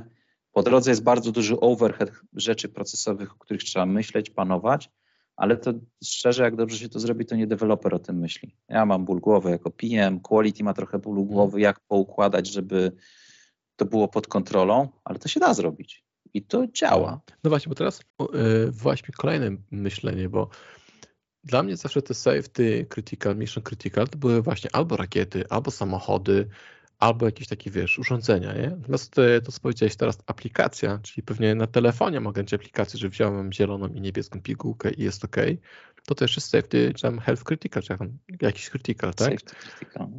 Może tak. być. A są jakieś jeszcze przykłady, oświeć mnie, bo ja sobie, wiesz, mam, ja jestem zafiksowany, nie? Auto, hmm. rakieta, piła tarczowa, czy cokolwiek, nie? Ale rzeczy, które też są critical, a z których sobie nie zdajemy sprawy, w sensie, nie wiem. Może nie to, że sobie nie zdajecie, ale winda. Pewnie nie myślicie o tym, że to jest y, coś w reżimie safety pisany software do windy, ale jest. Ja miałem y, mhm. taki przykład, bo jak mieliśmy szkolenie, to y, że szczoteczka elektryczna na przykład też może być. Mieć. No. Nie musi być. No. To też jest czasami tak, że w ogóle definicja tego, czym jest produkt i czy on jest do jakiegoś czy innego zastosowania, może robić z produktu e, produkt lifestyle'owy i nie lifestyle'owy. To w kontekście medicala, tak? Że możecie mieć kriokomorę, która w pewnych krajach będzie uznana za produkt fitnessowo-lifestyle'owy i nie będzie miała mhm. reżimów mm. medycznych, a pojedziecie do Stanów, gdzie FDA powie krio, w ogóle słowo krio, safety medical, do, nie ma, masz, FDA. Tak. tak? I, mhm. A pojedziecie do Arabii Saudyjskiej i tam, mimo iż są normy medyczne, to definicje są na tyle luźne, że w tym kraju nie musi to być systemem e, mhm. safety. To też zależy właśnie w jakim kraju jesteśmy. Jak sobie myślę mhm. o jakichś takich nietypowych rzeczach, rollercoaster e, może być no. system safety critical. W ogóle był taki wypadek w 2011, coś takiego, że safety switch nie zadziałał. Że wiadomo było, że się wykolei ta kolejka, Mhm. Operator wiedział, że nie wiem, koło się urwało, czy cokolwiek tam się stało, nie wiem mhm. dokładnie. Ładował w tego czerwonego grzyba, który tam miał zatrzymać y, tą kolejkę. Trzy razy załadował, odblokował, załadował, odblokował, nie zadziałało. Kolejka się urwała i cztery osoby zginęły, co nie? Czy byś myślał, mhm. że coś przy projektowaniu softu do kolejki górskiej to reżim, jakiś safety, coś? A jest. Mhm. Jednak coś się może stać, jak się o tym nie pomyśli. Więc jest bardzo dużo rzeczy, o których tak na co dzień nie myślimy, że, że są. No dobra, a te szczoteczki, e, Paweł, mówisz, że miałeś też safety no, krytyka, czy coś? Znaczy tam, Ale... że, że, było tak, że wydawało mi się, że przez FDA było jakieś, e, że te szczoteczki elektryczne były. Już teraz nie Takie pamiętam, to, to zmontowane, zamknięte i tak? tak I to tak, jest też... Tak. Czy też masz jakieś tam te tak? irygatory do zębów, wiesz, to wszystko teoretycznie, wiesz, wsadzasz se do buzi i coś ci robi jakieś tam, załóżmy na przykład szczoteczka, mo możesz sobie pomyśleć, że masz jakiś tam procesor, który tą prędkość nadaje obrotów i nagle on będzie źle działał i wiesz, nie wiem, 20 tysięcy obrotów ci zacznie podawać na tą, tą yy, głowicę, tak? Główkę, A ty no. ją masz, wiesz, yy, czyścisz zęby wtedy. Nie wiem w sumie, czy 20 to jest tak. dużo, czy mało, ale ogólnie mhm. coś tam no, się może tam stać. pracują przy takich, ale... Tak. No, e, okay. no to generalnie wiecie, z medicalem jest trochę, może nie łatwiej, ale często te definicje, często praktycznie tylko, one są związane z tym, jak bardzo ma to kontakt z ciałem. W sensie to jest jedna z prostych rzeczy do analizy. Bo tam wiadomo, ta apka z lekami to tak e, niekoniecznie, ale ona zastępuje lekarza, diagnozę i tak dalej. Mogłaby mhm. zastępować, ale tutaj masz kontakt z ciałem, więc z natury rzeczy raczej będzie to gdzieś tam mogło podlegać, ale też może być tak, że y, tu akurat specjalistą od FDA nie jestem, ale wiecie, listy są spisane rzeczy, które podchodzą pod dane kategorie e, urządzeń, które wchodzą pod certyfikację i powinny być certyfikowane w danym kraju. To wiecie, tak samo jak z lekami. No jak ktoś sprzedaje lek, to on, zna, on, po prostu jest certyfikowany. W sensie musi być w urzędzie, w urzędzie rejestracji leków zarejestrowany, mhm. dopuszczony i tak dalej, badania kliniczne. I, I, nie ma innej opcji, chociaż ludzie wymyślili suple, no i to jest taki, wiecie, taki trochę off-topic, ale to regulacje danego kraju określają. FDA jest jedną z bardziej restrykcyjnych organizacji ogólnie co do mm. produktów medycznych i często jest tak, że e, że wiecie, one te wymagania się pokrywają co do tego, jak robić soft, jak robić takie produkty, ale FDA jest ciężej przejść ogólnie niż e, europejskie normy. Czyli może być konfiguracyjna, tak? Rozumiem, że na rynek tam może. A może mieć maksymalnie 10 tysięcy obrotów, a na Amerykę tam 7,5 tysiąca czy coś. Tak? Mogłoby być. Mogłoby Ale musisz być. dobrze udowodnić, że wiesz, że tak jakby y, safety jest, tak? tak? tak a nie, tak, że da, tak. się, da się obejść. Ciekawe, ciekawe. Niby oczywiste, a z drugiej strony myślisz sobie, nie, nie myślałem o no tym. właśnie, nie myślisz Czy, o takich ja rzeczach, nie? bo myślisz powiem, tylko że ja na przykład rozrusznik, jak masz w sobie, nie? to, że jest tak. na pewno medical. No bo my wszyscy myślimy o tych kategoriach, wiecie, trzecich tam w, w tak, software, czy w tak. Y, czy SIL czwarty, gdzie macie, wiecie, jak się wywali, to wiecie od razu, że tak, to kurde, ludzie giną, y, misja schrzaniona, miliardy strat, ale czasami to są dużo mniej istotne rzeczy, które są wykonane w reżimie, bo one mają wpływ. Nie tak wielki, nie myślimy o tym, bo tam, nie wiem, komuś się ręka złamie na przykład albo coś tam. Na rolkach. Ale no, no jak, no. Także, a, także to, to, to, to tak naturalnie wszyscy myślą o tych, wiecie, no. takich turbo ciężkich use case'ach, ale to nie jest wszystko. Dobra, to powiedz mi, czy wiesz, co znaczy certyfikat CE tutaj tak. na tym? Co, co to tak, znaczy? China Export. Nie, to zależy to jak zawsze konsumer elektronik, ale ja dalej powinien wiecie, co to kuźwa oznacza? Wiecie, wiecie co to jest? Tak naprawdę, że no. zrobiłeś to zgodnie z dyrektywami aplikowalnymi dla danego produktu w swoim kraju. E, czy tam ogólnie dyrektywy europejskie i specyficzne w Twoim kraju. I CE Owszem, można pójść gdzieś poprosić, żeby ktoś to zweryfikował, ale tak szczerze mówiąc, to jest oświadczenie Twoje jako producenta, że zrobiłeś to zgodnie z normami. I pewne rzeczy są oczywiste. Jak robisz elektronikę, to powinieneś zrobić EMC. Jak nie masz EMC, to raczej CE nie masz. EMC to jest Electromagnetical Compatibility, czy tam mhm. urządzenie nie radiuje za dużo fali, czy jak zbiera, to mhm. się tam nie psuje generalnie. Mm, ale też żeby mieć CE, na przykład musisz mieć dopuszczenie medyczne, tak? czyli wszystkie normy obowiązujące w danym kraju są w Europie e, spełnione i ten produkt mhm. jakby jest legalnie dopuszczony, zrobiony tak, jak być powinien. I często jest tak, że CE jest po prostu, wiecie, przybite, ktoś właśnie ma tą przysłowiową kartkę z architekturą, to jest takie mhm. trochę przybliżenia, ale zasadniczo no, nie przejmuje się za bardzo tym, co powinien zrobić, że są takie dyrektywy maszynowe przy projektowaniu urządzeń i tak dalej. No, po prostu sobie przybija i mówi, że ma. Ale to no, krótka piłka. No. Kiedyś się to oczknie takim firmom. Okay. Ale generalnie to mówi o tym, że zrobiłeś produkt zgodnie z good practices, normami, standardami, które obowiązują. Okej, okay, czyli to jest certyfikat Europy. Nie jest no, a nie tak. tak? tak. Tak. Nie, ja się właśnie śmieję, bo Chińczycy piszą też C jako China Export, tylko troszkę tak. się różni wizualnie znak. Tak. Przesunięta jest literka. Tak. Okej, okay. no jest zgodny z tym. Ale nie ma notified body i to jest jakby. Właśnie, a co to, co to jest? Ten notified body, bo tak mówisz. Notified to... body to jest ogólne pojęcie na temat jednostki, która cię certyfikuje tak? czyli jednostka notyfikująca po polsku się mówi, ale ogólnie mhm. ktoś, kto ci wyda certyfikat, ktoś, kto cię sprawdzi i powie, że tak, zrobiłeś to zgodnie z wymaganiami. Są takie branże jak właśnie medyczna, gdzie musi być notified mhm. body, są branże niektóre, gdzie tego notified body nie ma i to jest bardziej na oświadczenie. Albo są przypadki, że to no. jest bardziej na oświadczenie. A macie takiego Co? E, wewnętrznego właśnie, e, wiesz, egzamin wewnętrzny? To jest to, co powiedziałem, quality przynajmniej u nas w firmie, tak? Mamy, mm. znaczy quality generalnie z normy ISO 9001, wiecie, ale tu zajadę tu takim sztandarem, że tak powiem, Dobra. który nikt nie wie o co znaczy, ale firma ma zawsze przybite, ale mm. rzeczywiście to wymaga, żeby było jakieś quality.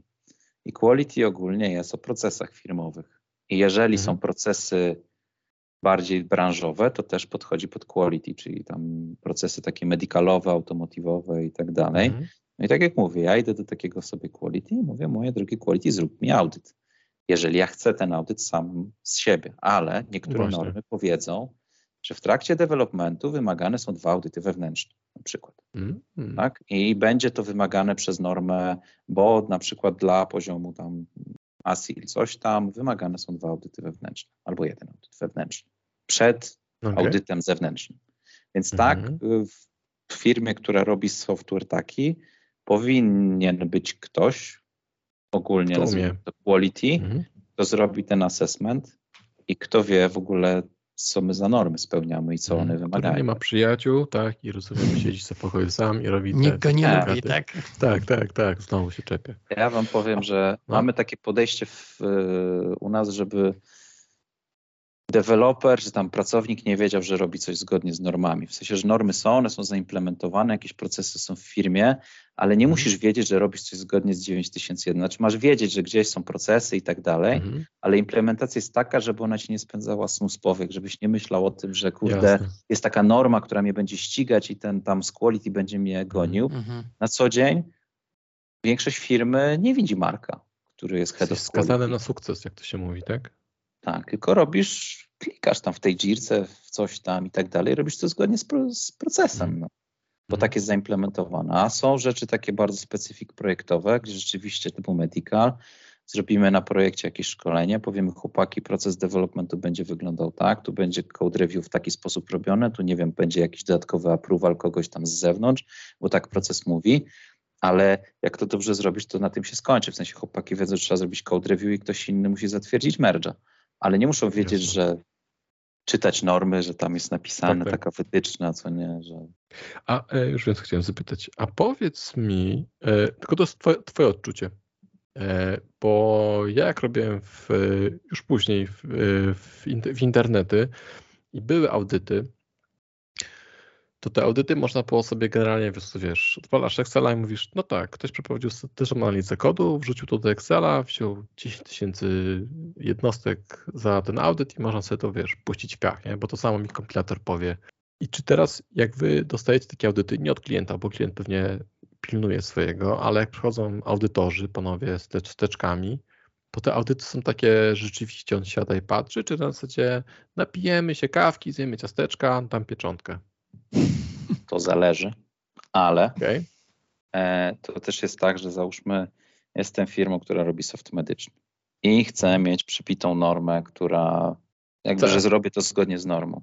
I teraz nie pójdę sobie do byle jakiego notified body właśnie tego życzonego, żeby mi przybił mhm. to, tylko wybiorę sobie taki, który ma pewną renomę na rynku. A za tą renomą idzie to, że raczej nie będzie kawki i ciasteczka, tylko mhm. będzie grillowanko. I ten audytor rzeczywiście będzie szedł i będzie po prostu sprawdzał literalnie, czy rzeczywiście tak jak mówisz, to robisz. Będzie szukał dowodów i będzie drążył. I są no. audyty mniej istotne, typu powiedzmy 9001. One dalej są szczegółowe, przynajmniej ja mam takie doświadczenie, ale nie mają mhm. takiej wagi. Ale jak przychodzi ktoś od medyka, no to ja bym powiedział, że to już jest tak na bardzo, bardzo poważnie, że kurczę, panowie, no, musi być wszystko tam literalnie zrobione. Zależy od audytora. I im bardziej no, jakby renomowane to ciało audytorskie z zewnątrz, mhm. tym bardziej jest grillowanko, a nie kawka i picie. A pieczątka nie jest taka sama ostatecznie, że approved, approved? Jest. Jest, tylko na przykład idziesz w medicalu i mówisz, że masz y, Steve y, y, certyfikację, no i to powiedzmy jest akceptowana jednostka a, rozumiem. Masz magistra z Polibudy albo magistra z no, No właśnie, tak. Magister jest, ale, ale to też jest w kontekście takich, wiesz, firm usługowych jak my. Dla nas to jest istotne, żeby mieć najlepszy jakby możliwy Jasne. pieczątkę, bo to jakby świadczy o tym, co my robimy.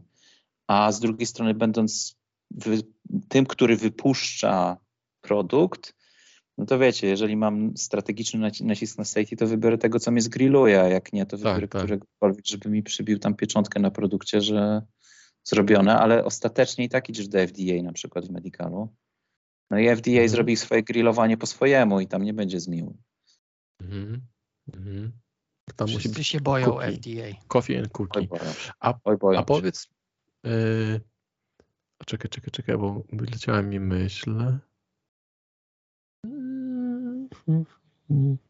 Jeszcze z tym właśnie grillowaniem. Kurczę, uciekło mi. Uciekło.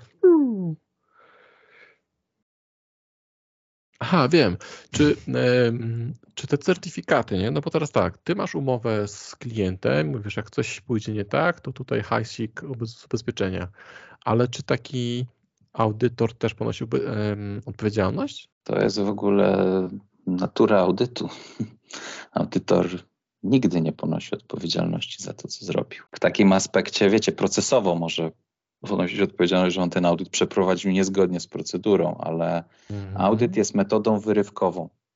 Co do zasady, on nie jest w stanie siedzieć i przebadać 100 tysięcy linii kodu, które siedzą w całym urządzeniu, w wielu mikrokontrolerach. Tak, tak. Ani się na tym nie zna, ani ten. On będzie szukał dowodu, wyrywkowo będzie szukał. Czy ty jesteś w stanie to oszukać, jakbyś chciał? Tak, jesteś. Czy mhm. jest możliwe, że czegoś audytor nie dopatrzy? Tak, jest to możliwe. Tak?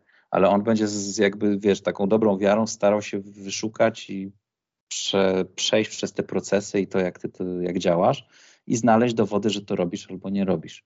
I wiecie, no to jak są takie audyty, to, to trochę odchodzimy od safety critical, załóżmy, nie wiem, mhm. HR-owe z 9001, no to standardem jest, wiecie, mamy 1500 pracowników, przychodzi audytor i mówi, tak chcę zobaczyć teczkę tego pracownika i sobie strzela po prostu, wiecie, tak, tak. któregokolwiek z 1500 i sprawdza, czy w tych 1500 akurat ten jeden ma.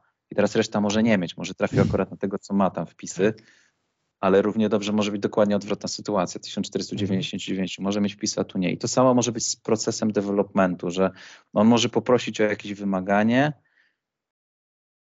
no dobra, jakby to się weryfikuje i tak dalej, ale może znaleźć taki obszar, gdzie coś będzie lepiej zrobione, a jakby Jasne. trafił, wiecie, komórkę niżej, to by nie było tak fajnie zrobione. Mhm. Na przykład. Mhm. Okej, okay, okej. Okay. Dobra. No ja wam powiem, że w moim, naszym interesie jako osób, które to robią, to jest raczej, żeby to robić dobrze. z jednej strony tak, z drugiej to jest tak jakby ten dodatkowy narzut, nie? Więc to musi być jakoś tam powiedzmy balans y, zrobienia dobrze i zrobienia, no powiedzmy, żebyś nie robił, wiesz, coś, co się robi miesiąc, 10 lat, nie? Na przykład, bo tak, tak sobie y, proces rozdmuchasz.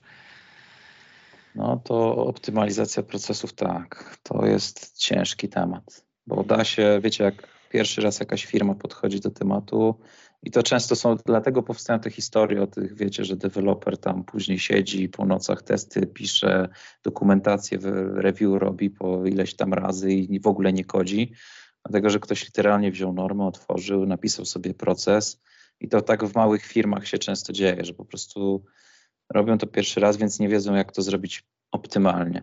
Jak to się zrobi optymalnie, to to wcale nie jest taki heavy, a do pewnych rzeczy są po prostu oddzielne role. Tak? Wymagania robią wymaganiowcy, architekturze robią architekci i review tych rzeczy też robią osoby, które gdzieś tam mają w tym obszarze kompetencje. Testery są test menadżerzy, którzy się zajmują test planami, a nie, że testerzy siedzą i tylko tam, wiecie, dokumentację klepią, bo oni wolą testować, mhm. tak? Więc da się to tak podzielić. Jest quality, który odpowiada za proces, a nie, że siedzi mhm. PM po nocach, czy tam nie wiem kto, ale ktoś inny, jakiś deweloper albo architekt i próbuje proces ułożyć.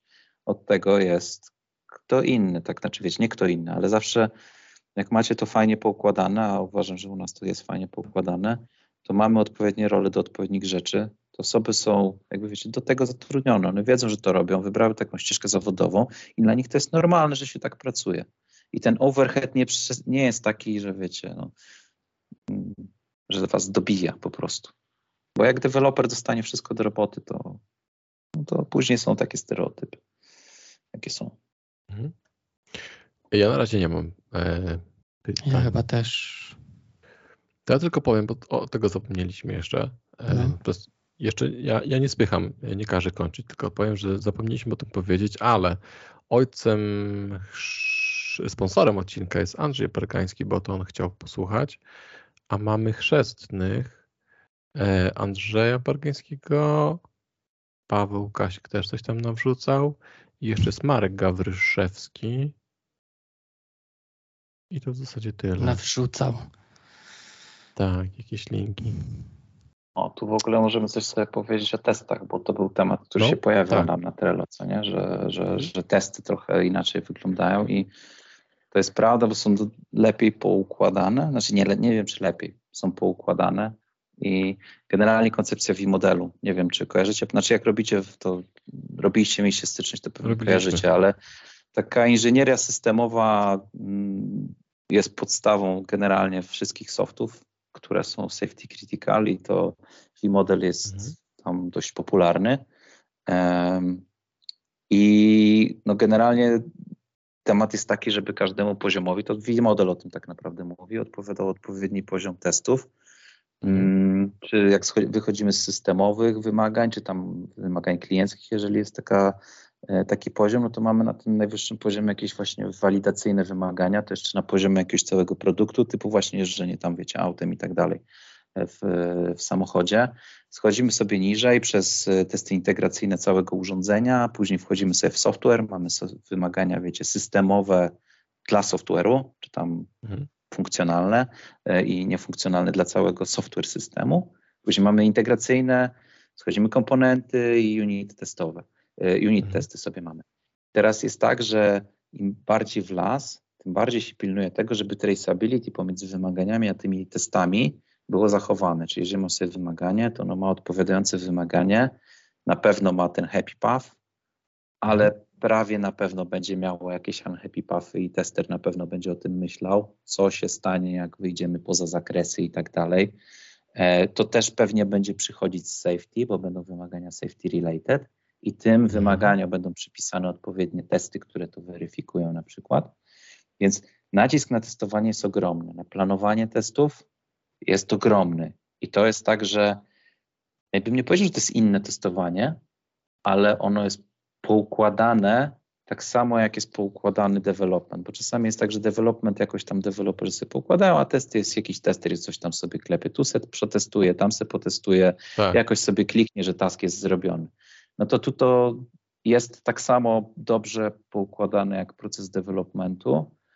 No i zasadniczo nie testuje ta sama osoba, co implementuje, co nie? To tak. E, to, to tutaj akurat daleko idziemy od Scrama i czy tam jakichś takich bardzo agile'owych podejść, że jednak ze względu na safety staramy się, żeby była separacja tutaj.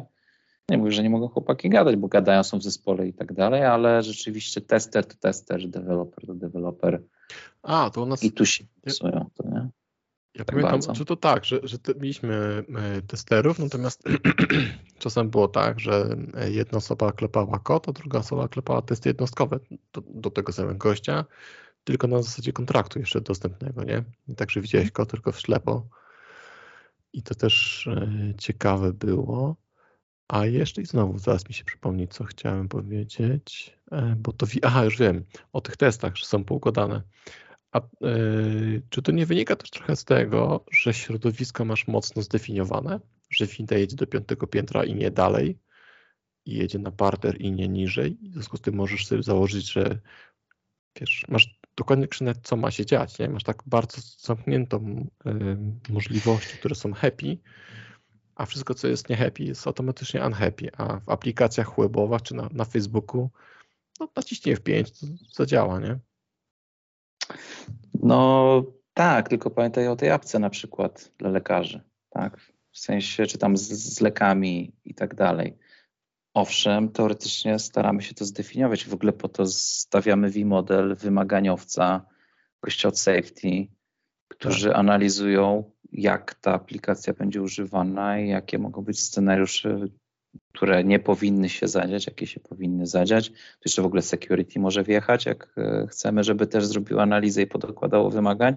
Praktycznie to, drugie tyle, co safety dokłada do projektu e, wtedy w embedded, e, jeżeli to tak formalnie robimy zgodnie z normami, ale generalnie tak, ten środowisko jest w ogóle bardzo dobrze zdefiniowane, co się będzie działo, co się nie będzie działo, ale to mhm. nie ma znaczenia, czy to jest urządzenie, czy nie.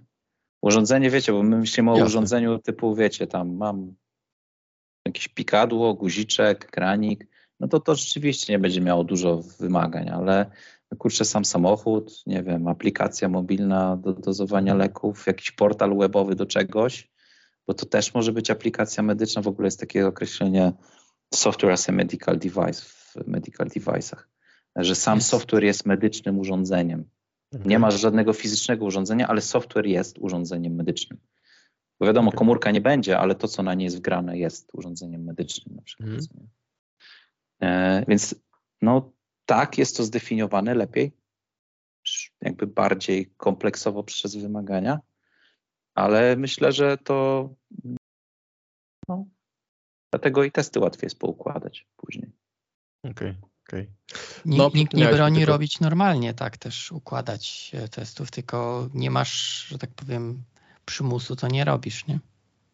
Trochę tak, a trochę taki jest um, taki dziki zachód, nie? Dobra, to tak właśnie mówiłeś, że tutaj te testy to zrobimy później, bo zostawmy na razie ten, ten biznes, tak, nie? A testy żeby był. Tak, tak. E, a tam nie, tam ma być właśnie. Wiecie, albo pójdzie software. No. W ogóle to, to, to, to, jest taki koncept ciekawy, bo zawsze, jeżeli mamy tą certyfikację po drodze, to w pewnym momencie my robimy code freeza, y, robimy documentation freeza, robimy y, CI listy freeza. Wszystko tak naprawdę, jak wiecie, tam mm. wychodzi coś takiego jak technical file. I w tym technical file'u macie całą paczkę informacji o tym, czym ten software jest. I to się wszystko musi zamknąć w jednym punkcie czasowym razem z tym releasem, który wyszedł e, mhm. tego softu. I nie ma później jakby, oczywiście wiecie, są fiksy i tak dalej, ale zrobienie fixa w medicalu, w automotive i tak dalej, to są zupełnie nieporównywalnie cięższe to jest niż wypuszczenie fixa na proda w jakimś systemie bankowym, tak? Wywaliło się mhm. owszem na parę godzin w jakimś systemie bankowym, posiedziało trzech łebków, zawaliło nockę, odpaliło i poszło na proda tak. e, fix, tak? A tutaj to tak nie będzie. Więc my musimy już wcześniej wiedzieć, że tych minimalizujemy ryzyko błędu, że to wjedzie do tego device'a, bo to może pojechać na 10 tysięcy sztuk, 100 tysięcy sztuk, rozjechać się po świecie. Mm. I nie daj Bóg, jeszcze kiedyś to były takie opcje typu, wiecie, nie było y, foty, tam firmware update'u y, over the air, y, urządzenia nie były tak connected, no to nie dało się puścić po prostu, wiecie, update'u firmware'u, tylko akcja serwisowa, wszystkie samochody do serwisów i miliony tam się, kurde, klepią. Teraz jest trochę lepiej, bo więcej rzeczy jest connected. Z drugiej strony to powoduje, że security zaczyna mieć no tak. na czym zarabiać. Um, I w ogóle to, to mnie trochę, tak wam szczerze, przeraża. Samochód connected, wiecie, mhm. podłączony do sieci, to co ktoś mógłby zrobić, jak się wepnie tam i podhakuje trochę. To, mhm. to mnie bardziej przeraża niż to, że ktoś nie przemyślał wymagań. No, ale co chciałem powiedzieć, że, że jakby my wypuszczając tą wersję, wypuszczając coś na takiego przysłowiowego proda, to my już wtedy musimy wiedzieć, że to jest ok. W medicalu, jak puścimy wersję, to ona pójdzie na testy kliniczne i nie będzie, że po drodze ja tam znalazłem trzy bugi, to ja sobie i to, co wyszło później do klientów, to to już będzie inny soft niż ja puszczałem do e, FDA czy tam do, E, innego jakiegoś ciała notyfikującego. To, to, to, no, no, nie, to tam już musiało być to, co trzeba. I oczywiście fiksy muszą być, ale to jest nieporównywalnie większy nakład, żeby takiego fiksa wypuścić. Tak. Kurde, to wszystko dla mnie brzmi tak, jakby ludzie, którzy pracują w, w embedded, w tych wszystkich systemach krytycznych, powinni zarabiać po prostu dwa razy więcej hajsu, nie? Bo nie da rady spieprzyć. Ja sobie mogę, wiesz, luz, blues, kawka, puszne, co tam na, na proda yy, się naprawi, a tak nie jest, nie? bo Co ciekawe, embedded są... deweloperzy w ogóle mniej zarabiali od Javowców, Pythonowców jeszcze ze 3 lata temu i to było ewidentnie widoczne, że ludzie, którzy robili C+, zarabiali mniej, czy C. Tak.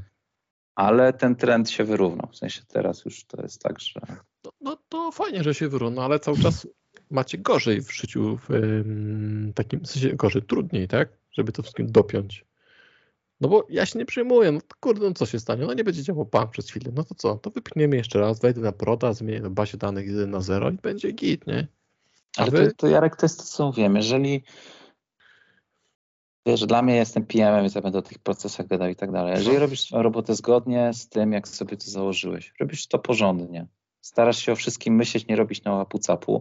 Z reguły presja czasu jest trochę mniejsza, nie powiem, że jest e, mhm. mniejsza, bo jest presja czasu i tak z reguły w tych projektach też, ale więcej tak nawet kontraktujesz sobie czasu na myślenie, na to, żeby to przemyśleć, żeby to było dobrze zrobione. Robisz sobie jakieś designy, których może byś nie zrobił, może byś sobie tego nawet nie rozrysował wcześniej. E, test-driven development jest dla ciebie bardziej istotny, możesz tak bardziej purystycznie do niego podejść, po prostu, żeby Mhm. wiesz, żeby sobie zapewnić, że jak to kurde zrobiłem, to Bo możesz jestem pewien, że to naprawdę, no. wypuściłem, tak? E, No. Będzie presja, ale z natury kontraktów będziesz miał więcej na to czasu. Tak. E, więc jakby, jak robisz swoją robotę dobrze, to się wyśpisz. Okej.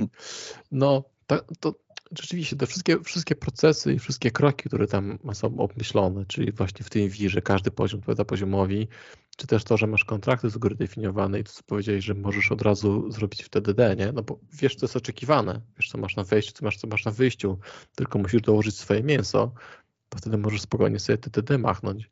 Czyli to jest to samo, samo sprawdzające się przepowiednia, że to będzie działało, dopóki nie zrobisz świadomie jakieś głupoty tak naprawdę, tak? Dopóki sam nie pójdziesz e, na, na szagę, bo coś, nie?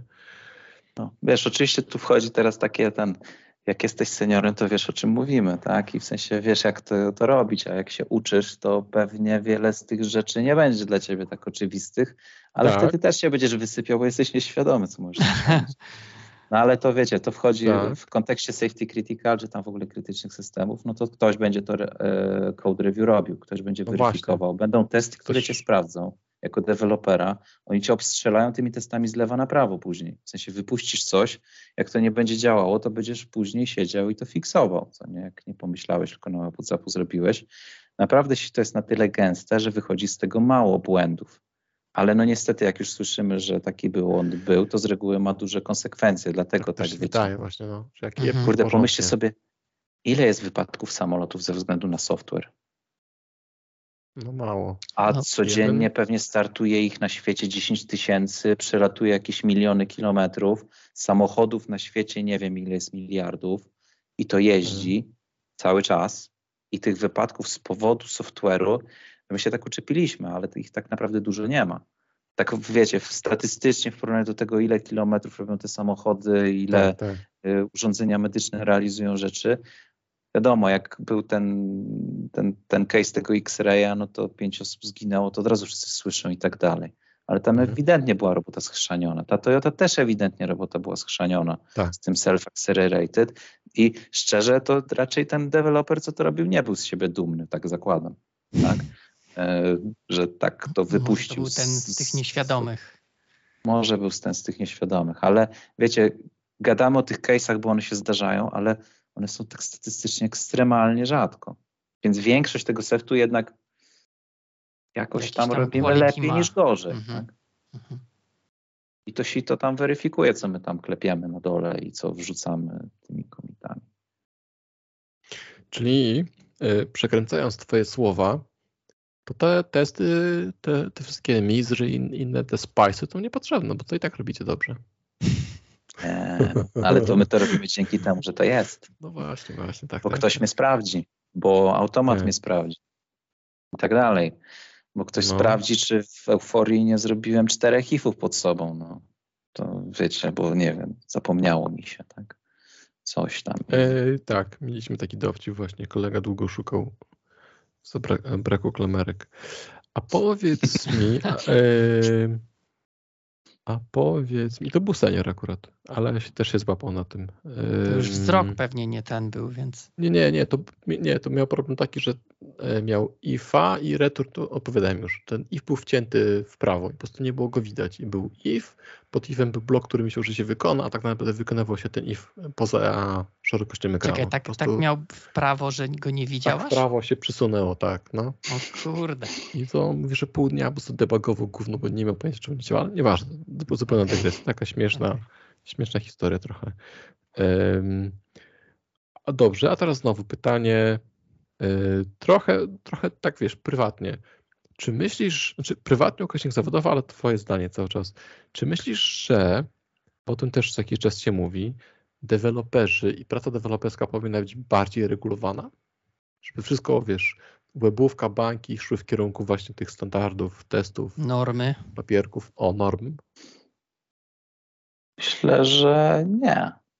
Znaczy, kurczę, fajnie, żebyśmy wszyscy robili tak, wiecie, wszystko zgodnie z procesem, ale to, to, to w ogóle jest problem, że później zaczynamy robić proces zamiast roboty. No i to jest tak, że wiecie, ja tu gadam o tych procesach dużo i tak dalej, ale tam jest strasznie duży nacisk na to, żeby to robić jak najlżejsze się da i żeby tak naprawdę sobie życia nie utrudniać, bo wiecie, normy i procesy mają to do siebie, że one narzucają nam ramy, a z drugiej mhm. strony ramy zatrzymują kreatywność.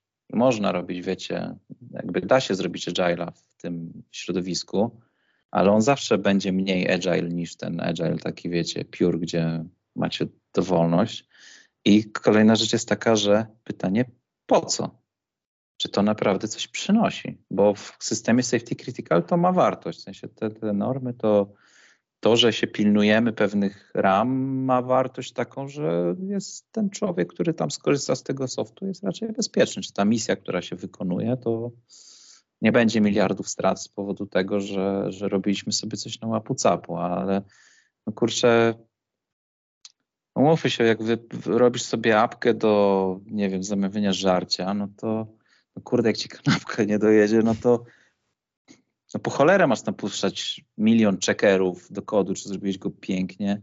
Jak w, tam są dwie funkcje, jedną z nich jest po prostu notyfikacja, że żarcie ci przyszło. No. Okej, okay, okej. Okay. się, nie, no wiecie, to, to quality by chciało wszędzie procesy, ale, ale też jak się przesadzi, to życie, nie? No. Tak. Wyobraź sobie Wiecie, jakiś star to... startup z jakąś normą, wiesz, developowany. Wiesz co, nie wiem, no, są różne rzeczy, dlatego też e, pytam właśnie z drugiej strony, czy czy ty jako właśnie e, praktykujący to na co dzień myślisz sobie, wchodzisz sobie na jakąś stronę i myślisz, kurde, typy to zrobili Falcon, to w ogóle by działało, nie? Teraz muszę odświeżać. Czy, czy no, coś, ale wiesz, możliwe, że bym tej strony nigdy nie zobaczył, bo Wiesz, tutaj przewaga tych podejść business driven czy value driven jest taka, że one się dzieją szybko i ktoś robi szybkie iteracje, sprawdza i tak dalej. To, to, to wszystko jest in place. Jakby tego nie zastąpisz procesem, jak zrobisz to z pałką, to, to ci to zajmie, kurde, dwa miesiące dłużej, a po drodze to cię trzy razy konkurencja zje i tak dalej. I mm. Może Uber by nie był Uberem, gdyby to robił trzy razy wolniej, tak? Albo tam, nie wiem, Spotify nie był Spotify'em, tak? Jasne. Um, Więc... to jest narzędzie, które sprawdza się dobrze w tym konkretnym miejscu, tak naprawdę, bo tutaj Aha. chodzi o rzeczy, których nie możemy szybko modyfikować, w sensie tych samochodów czy innych um, hardware'ów, tak, gdzieś tam się poruszających. I też nie jest na tyle krytyczne, no bo ten błąd F5 możemy naprawić po prostu z no. stanu aplikacji. Mhm. Wiesz, no bo jeżeli coś wpływa na moje user experience, no to wiadomo, są jakieś straty finansowe, nie wiem, stracą 5% użytkowników, tak, albo przestaną mhm. być top w liście aplikacji, tylko będą na trzecim miejscu, tak. No mają tak jakieś to wymierne straty finansowe i można później płaść nacisk na coś konkretnego, nie wiem, jakość tego kodu i tak dalej, ale myślę, że nie musisz armaty odpalać w postaci fałki i traceability i w ogóle, nie wiem, postawić tam jakiegoś, kurde, no nie ma functional safety dla takich rzeczy, ale wiesz, jakiegoś inżyniera, który tylko będzie dbał o, o, o to, żeby to było perfekcyjnie tą funkcję wykonywało, którą ma wykonywać, bo, mhm. bo to nie przeniesie się na żaden zysk tak naprawdę, tylko ludziom życie utrudni wtedy. Mhm. Jak to robisz i widzisz cel, po co to robisz, to wiesz, to, to, to, to, to nie jest problem. W sensie robi się to nawet przyjemnie, bo wiesz, że robisz to po coś i jest spoko. A jak jeszcze ktoś ci życie ułatwi, zrobić to na automatach, jakieś CICD fajne postawi, to, to jest mhm. fajnie I, i masz poczucie satysfakcji, ale jak by ktoś tak ładował apkę, no to taką, wiecie, ze zwykłą lifestyle'ową, żeby wypuścić jedną stronkę, to nie, Instagram. Nie, nie, nie. nie, nie. No. Znaczy, no. Odpowiadając na twoje pytanie, uważam, że nie. Okej, okay, okej, okay, Skracając to moje przydługie tak. Nie, spoko. Uzasadniłeś czemu nie. A jeszcze, y, bo nie wiem, bo czy są certyfikaty dla deweloperów, którzy wiesz, chcą być e, compliance z MISA, czy to jest raczej projektowo-firmowo, czy to deweloperzy też mogą się powiedzieć, że o, ja umiem w Mistrze, albo jestem Spice deweloperem, czy coś? Szczerze to są szkolenia, ale tak, żeby były certyfikaty z jakichś rzeczy normatywnych, na przykład Functional Safety ma certyfikaty, możesz mhm. tam być Certified Functional Safety Engineer, ale to nie jest tak, że to jest e, coś regulowanego prawnie. To są raczej certyfikaty, że ktoś się tam obstrzega, odstrzela z normy i powie, że jesteś dobry w tą normę, co nie? To rzeczywiście jakieś tam takie, tak, nauczyłeś się i pewnie jakieś tam firmy konsultingowe dają certyfikaty takie, wiesz, no, tak jak z jakiejś metodologii ci ktoś tam rzuci, że mm. o, mhm. jesteś fajny w Scrama, co nie? Ale mhm. to, to nie jest coś, co jest wymagane i że musisz to zrobić. Aczkolwiek w takich projektach regulowanych w ogóle jest silny nacisk na kompetencje, że jakby wsadzasz do projektu ludzi z odpowiednimi kompetencjami i czasami to się udowadnia w ten sposób, że się odpali szkolenie dla tych ludzi z jakiejś normy, wytłumaczy im się to, jak ta norma wygląda, a czasami ktoś przychodzi, ma jakieś certyfikaty i dzięki temu potwierdza, że tak on wie jakby na, na start tego projektu ma tą wiedzę, mhm. żeby wystartować i działać w tym projekcie. E, okay. Więc, ale to no nie ma takiej, wiesz, nie wiem, chcę być deweloperem automotive, to teraz zrobię sobie takie i takie certyfikaty. One są raczej takie ogólnobranżowe i, i, i, i zdobywasz tą wiedzę gdzieś tam, wiesz, z pracy i z robienia takich rzeczy. Mhm. Doświadczenie po prostu, sznyty. Sznyty. Okay. Kreseczki. Dobra, dobra. Na aucie swoim. Możesz kolejne ten. Tak, kolejne auto, które wyszło spod mojej ręki. Znaczy soft to auto. Na przykład, tak. Albo rozwalone auto. Albo rozwalone. Yy, ja się chyba wyprztykałem. A ja ci jeszcze mam tu jedno, co było na tym, na Trello. Dawaj. Systemy no. krytyczne to jest RTOS tylko. I to już ja wam, już mówiąc o tych różnych aplikacjach, no, mhm. no nie jest. Mhm bo może być tak, że zwłaszcza w medicalu, bo y, wiadomo, że mm, wiecie, rakieta, te sprawy to zdecydowanie AirTOS, ale mhm. wyobraźcie sobie na przykład... AirTOS, sam... rozwij myśl? Real-Time Operating System. Um, że wszystko musi być w real time i tak dalej. Jeżeli mamy urządzenie, ono coś mierzy, coś jest jakaś aktuacja, w sensie, wiecie, jakiś silnik, którym się to powoduje, albo musi się coś zadziać, to rzeczywiście tam będą systemy typu ERTOS, ale mogą być też rzeczy typu właśnie takie w medicalu, zwłaszcza aplikacje, które ci coś podpowiadają. Tam zupełnie kwestia czasu nie ma znaczenia, co nie? No, znaczy ma znaczenie z punktu widzenia usability, ta informacja się musi pojawić, ale czy to się zadzieje w jedną milisekundę, 20 czy 100 czy 2 sekundy, czy jakiś backend ci odpowie, to już nie ma takiego znaczenia. Nie? Więc e, no, to tak, bo gdzieś się ten temat pojawił, to tak. Tak, gdzieś w większości jest, właśnie, tak. bo większość to są device'y, które coś mierzą, coś wykonują, no to wtedy rzeczywiście tam Ertos będzie dominował. Albo jakiś właśnie bare metal, jakieś FPG, takie tam inne mhm. cuda. O, to jeszcze a propos, jak powiedziałeś to słowo, też się uruchomiło mi. E, bo ja na przykład nie byłem żadnym elektronikiem, nie? Mnie tam te rzeczy w ogóle nie interesowały, a robiłem e, automotive i sam sobie odpowiedziałem na to pytanie, ale zadam ci tak to. nie musisz wiedzieć. właśnie, właśnie. A może ktoś chce e, usłyszeć? tak, czy trzeba, trzeba umieć, wiesz, lutować te e, procesory do płytki, czy zupełnie możesz być, wiesz, e, rolnikiem albo ogrodnikiem i z zainteresowania hobbystą, programistą i możesz robić automotywy i e, krytyczne systemy. Nie musisz, aczkolwiek może ci się to przydać. A tak odpowiadając bardziej technicznie, to pytanie, w jakiej warstwie pracujesz?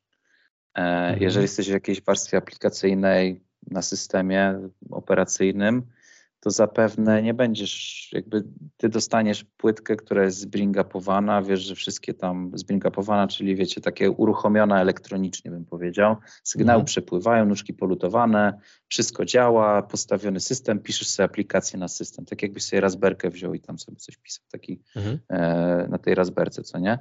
No to wtedy zasadniczo to pewnie ci się ta wiedza bardzo nie przyda, aczkolwiek może być, że do tego podłącza sobie jakiś sensor czy coś tam i to nie będzie ci stykać, więc będziesz próbował, tak? Ale co do systemów krytycznych, tak ogólnie, to ten hardware też ktoś wykona, też będą te serie próbne, też ten bring up będzie zrobiony bardziej w reżimie takim, że to rzeczywiście jest zrobione metodologicznie i zasadniczo ta płytka, o ile to nie jest jakiś bardzo wczesny prototyp, to ona przyjdzie do ciebie do programowania taka, bym powiedział, już solidnie przeorana i wiadomo, że ona zasadniczo działa.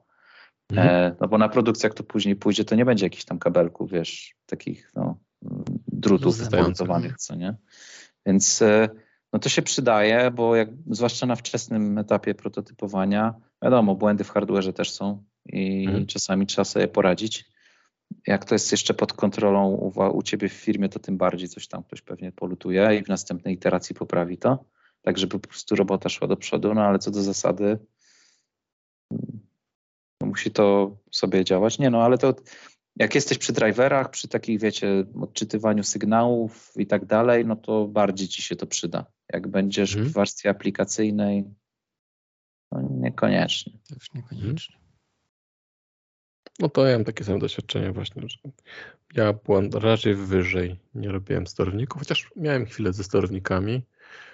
E, no to, to takie ciekawe doświadczenie było. W sensie pamiętam, taki, tam był taki debugger fizyczny praktycznie wpinany w, w kość, który kosztował strasznej ilości pieniędzy, ale on tam na bieżąco z pamięci czytał, że się jerali tym wszyscy. Jeszcze pamiętam nazwy. Natomiast y, nigdy właśnie oscyloskopów, tam wiesz, nie dotykałem tych urządzeń, nie patrzyłem, co tam się, fale generują, jakie sygnały, że stały, niektórzy to robili, ale mówię, dla mnie to jest magia. Wiesz, no to, to się na przykład przy connectivity może też przydać, tak? Jak jakieś modemy są i te modemy coś tam nie działają, antena coś nie działa, czasami gdzieś tam mhm. szukasz rozwiązania po stronie hardware'u, żeby ta antena lepiej zbierała, jakoś dolutujesz sobie zewnętrzną czy coś tam, ale to są fazy takie, wiesz, no bym powiedział wczesne prototypowe, bo jak już będziemy robić ten hardware taki produkcyjny, no to musi być jakaś ta płytka w miarę taka po iluś iteracjach, e, że to już jest bardziej niż mniej sprawdzone i coraz mniej to jest potrzebne. Mm. No i wiecie, im większy projekt, tym bardziej będzie separacja między tym software inżynierem a hardware inżynierem, a im będzie mniejszy projekt, tym bardziej to będzie jedna osoba może nawet. Czasami ja pracowałem w takich firmach, robiliśmy systemy wojsko, dla wojska i po prostu był electronics engineer i on był i od software'u i hardware'u. On sobie projektował płytkę i później ją kodził. Czy to jest zgodne z tymi wytycznymi do systemu krytycznego? No, polemizował, to tak? To wtedy jest military grade, tak? tak, tak. To, tak. nie jest to, to nie jest to ukryta jakość, że wszyscy się jarają, jak ktoś jest wojskowy, to super, a to jednak odwrotnie? E, normy, ale to wiecie, na poziomie urządzeń, nie software, normy wojskowe są przekichane dla produktów. Wiecie, Jeszcze wyżej tam... są postawione? Ale dla produktów e, takie wiecie, fizyczne normy typu minus 50 stopni plus 70 Aha. ma wytrzymać. E, norma emisji elektromagnetycznej jest no, wielokrotnie większa niż dla takich urządzeń e, powiedzmy daily use i tak dalej. Nie wiem, musi jakiś impuls elektromagnetyczny z bomby jądrowej wytrzymać, jak ktoś mhm. walnie i też jest na to norma w ogóle wojskowa. E, która to weryfikuje, ale to są po stronie produktu. Po stronie software'u to jest mniej więcej to samo, co dla innych mission critical systemów, czy tam systemów krytycznych. To poczekaj, poczekaj, to wyjaśnię, bo ja słyszałem, że jak kupujesz coś tam jest napisane military grade, to wszyscy nieświadomi mówią, o to, że to będzie zajebiście działało. Ale prawda jest taka, że to ma wytrzymać jak najmniej i tylko, że, to, że military grade to właśnie źle. Ale ty mówisz, że jednak dobrze. Nie, no to chyba takie, wiesz, przyśmiewcze te military grade, bo wiesz, ktoś tam sobie, tak. jakiś tam, nie wiem, nie chcę mówić producenta laptopów, pamiętam taką sytuację, że no. ktoś tam, wiesz, na laptopa sobie dał military grade, ale to nie znaczy, że on ma faktycznie certyfikację tego typu, tylko ktoś sobie, wiesz, walnął bardziej marketingowo. I to od tego A chyba się, wiesz... Okay. Trochę za, chyba wyjeżdżamy z software'u, ale to jest tak, że wiecie, no, macie ten sam, nie wiem, jakąś wtyczkę głupią, która ma przybity naj, najdroższe są space'owe, później są military, później jest automotive, później jest industrial, a później jest e, everyday use, co nie taki wiecie, zwykły mm. ten. I tak naprawdę jest to sama wtyczka zrobiona z tych samych materiałów, tylko za to, że ktoś tam po drodze zrobił jakieś weryfikacje, czy to jest military, czy wytrzyma w tym space'ie, czy nie, to oni sobie doliczają odpowiednio więcej, tak? z softwarem, jeżeli jest to samo, a wiecie, w pięciu grade'ach, to najprawdopodobniej ktoś napisał to w tym najdroższym, czyli w największym reżimie i sprzedaje to po prostu, wiecie, też na masówkę, ale odpowiednio sobie bierze za ten military grade, który tam zrobił. Czasami w ogóle tak jest z produktami medycznymi, że macie ten sam soft, to samo jest zrobione, po stronie wymagań i tak dalej, tylko mhm. jest to wypuszczone i na rynek medyczny, i na rynek niemedyczny, a w środku siedzi dokładnie to samo. Ten tak. sam soft, który tam siedzi, tylko jeden jest great, a drugi nie great i za greata płacisz, bo to jest medyczne, mhm. certyfikowane, ktoś to przybił i tak dalej, a tak. ten sobie jest. Tam druga opcja. To jest okay. w medicalu dość po, popularne, bo jest dużo produktów lifestyle'owych, które są na pograniczu medicala i, i nie medicala. Mhm. No dobrze. Czyli warto szukać medical grade'ów, a kupować nie medical grade'y. Jak masz firmy. produkt, który jest taki sam, to no, zasadniczo ten medical grade powinien być zrobiony tak przyzwoicie, bym powiedział. Ktoś tą certyfikację pewnie przechodził z jakiegoś powodu. Mhm. Dobra.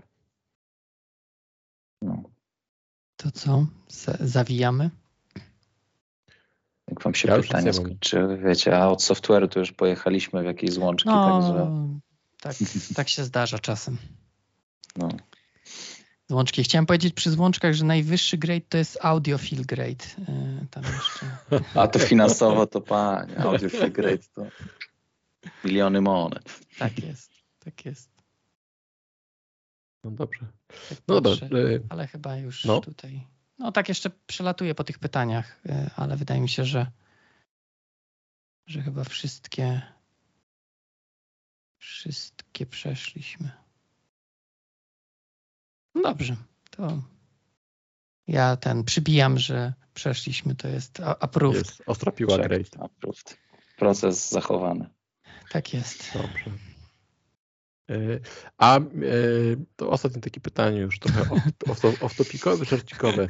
Miałeś wcześniej jakieś takie fakapy, może nie takie, że ktoś umierał, ale wy jako software house, czy teraz, czy poprzedni, że właśnie mieliście aferkę, że będzie kara albo rakietą przyle, przylecacie, przylecacie do nas? Nie, to takiej, takiej sytuacji nie mieliśmy, wiesz. W sensie, że rzeczywiście były jakieś akcje typu akcje serwisowe, ktoś przychodził, że trzeba szybko fiksnąć jakiegoś baga, właśnie w medicalu na przykład, bo, mhm. bo to już jest u klientów i potrzebna jest, i oni tam wypuszczali notę do klientów, taką formalną, że jest błąd w software'ze, trzeba zrobić upgrade i trzeba się udać gdzieś tam do zrobienia tego upgrade'u. Na szczęście my tam tylko robiliśmy jako konsultant, a nie jako autorzy tego softu, więc, e, ale fiksowaliśmy coś po kimś, że tak powiem. I rzeczywiście tam była presja czasu, no bo no, dla nich, dla tej firmy to było dość stresujące. Wiecie, wypuszczenie takiej noty do klientów, próba dosięgnięcia w ogóle tych klientów, którzy nie wiadomo gdzie są, no to, to było, ale tak, żeby ktoś nas ścigał z tego powodu, że żeśmy jakiegoś, wiecie, zrobili coś źle, to, to nie nie słyszałem. Zresztą, wiecie, no to są sytuacje takie, że nie wiem, projekt Automotive robi się ileś lat, co nie w sensie zanim tak, wypuszczą tak. nowe auto, w którym my teraz robimy software, to ono będzie pewnie za ile? Nie wiem, za 8 lat ktoś się przekona, że żeśmy coś spierdzielili. Mhm. Spyro teraz ma 6, co nie, więc e, mhm. y, jeszcze młodzi jesteśmy. Jeszcze do nas wrócą. Nie, tak na serio to, to nie, to poza tą jedną akcją, to ja nie miałem osobiście czegoś takiego, że ktoś przyleciał, że Okay. Coś tam schrzaniliście i teraz. No dobra, dobra. No to, to, to już taki właśnie na koniec. E, u nas, ja miałem tylko jedną taką historię, e, jak myśmy robili, my jako team, jeszcze właśnie w Embedded robiłem, robiliśmy za szybko i nasz niemiecki klient powiedział, że mamy przestać pracować, bo oni nie są w stanie wygenerować dokumentacji na tyle szybko i tam, ja jakiś tam jakiś ferment się robił przyszedł oficjalny e, mail od naszego szefa, please stop working. Czyli procesy były złe, bo musieli robić, wiesz, tak jakby nadganiać. Tak, Nic, tak. To taką akcję mieliśmy. Mieliśmy podobną akcję, mieliśmy zespół postawiony z 20 osób który robił jakiś produkt, a po drugiej stronie był tylko jeden product owner, który ze strony firmy za wszystko odpowiada. Po prostu gościu był tak przeładowany, że nie nadążał nam wymagań dostarczać e, z iteracji na iterację i rzeczywiście było tak, że mówiłem stary, no może zmniejszmy ten zespół, bo kurde nie wyrabiasz. Po prostu chłopaki tutaj się grzeją i mogą robić wszystko i dziewczyny, ale tam Paweł, kurde, no jesteś przygnieciony robotą, co nie? Mhm. No i rzeczywiście było tak, że żeśmy resetapowali zespół i zmniejszyliśmy velocity, bo no tak jak mówisz, no, za szybko, za szybko. Czyli za Ale to szybko z naszej strony wyszło, bo gościu tam po godzinach siedział i szef chyba nie chciał mu dać tam, wiecie, ulgi kolegi do pomocy, więc y, to my żeśmy zainicjowali, to może zwolnijmy jednak panowie. Najważniejsze dowieźliśmy, teraz może troszkę wolniej. Spoko, spoko. No także można zrobić szybciej niż klient chce. Czy jest w stanie. I to w automotive, i to nie w agile'u. Takie rzeczy.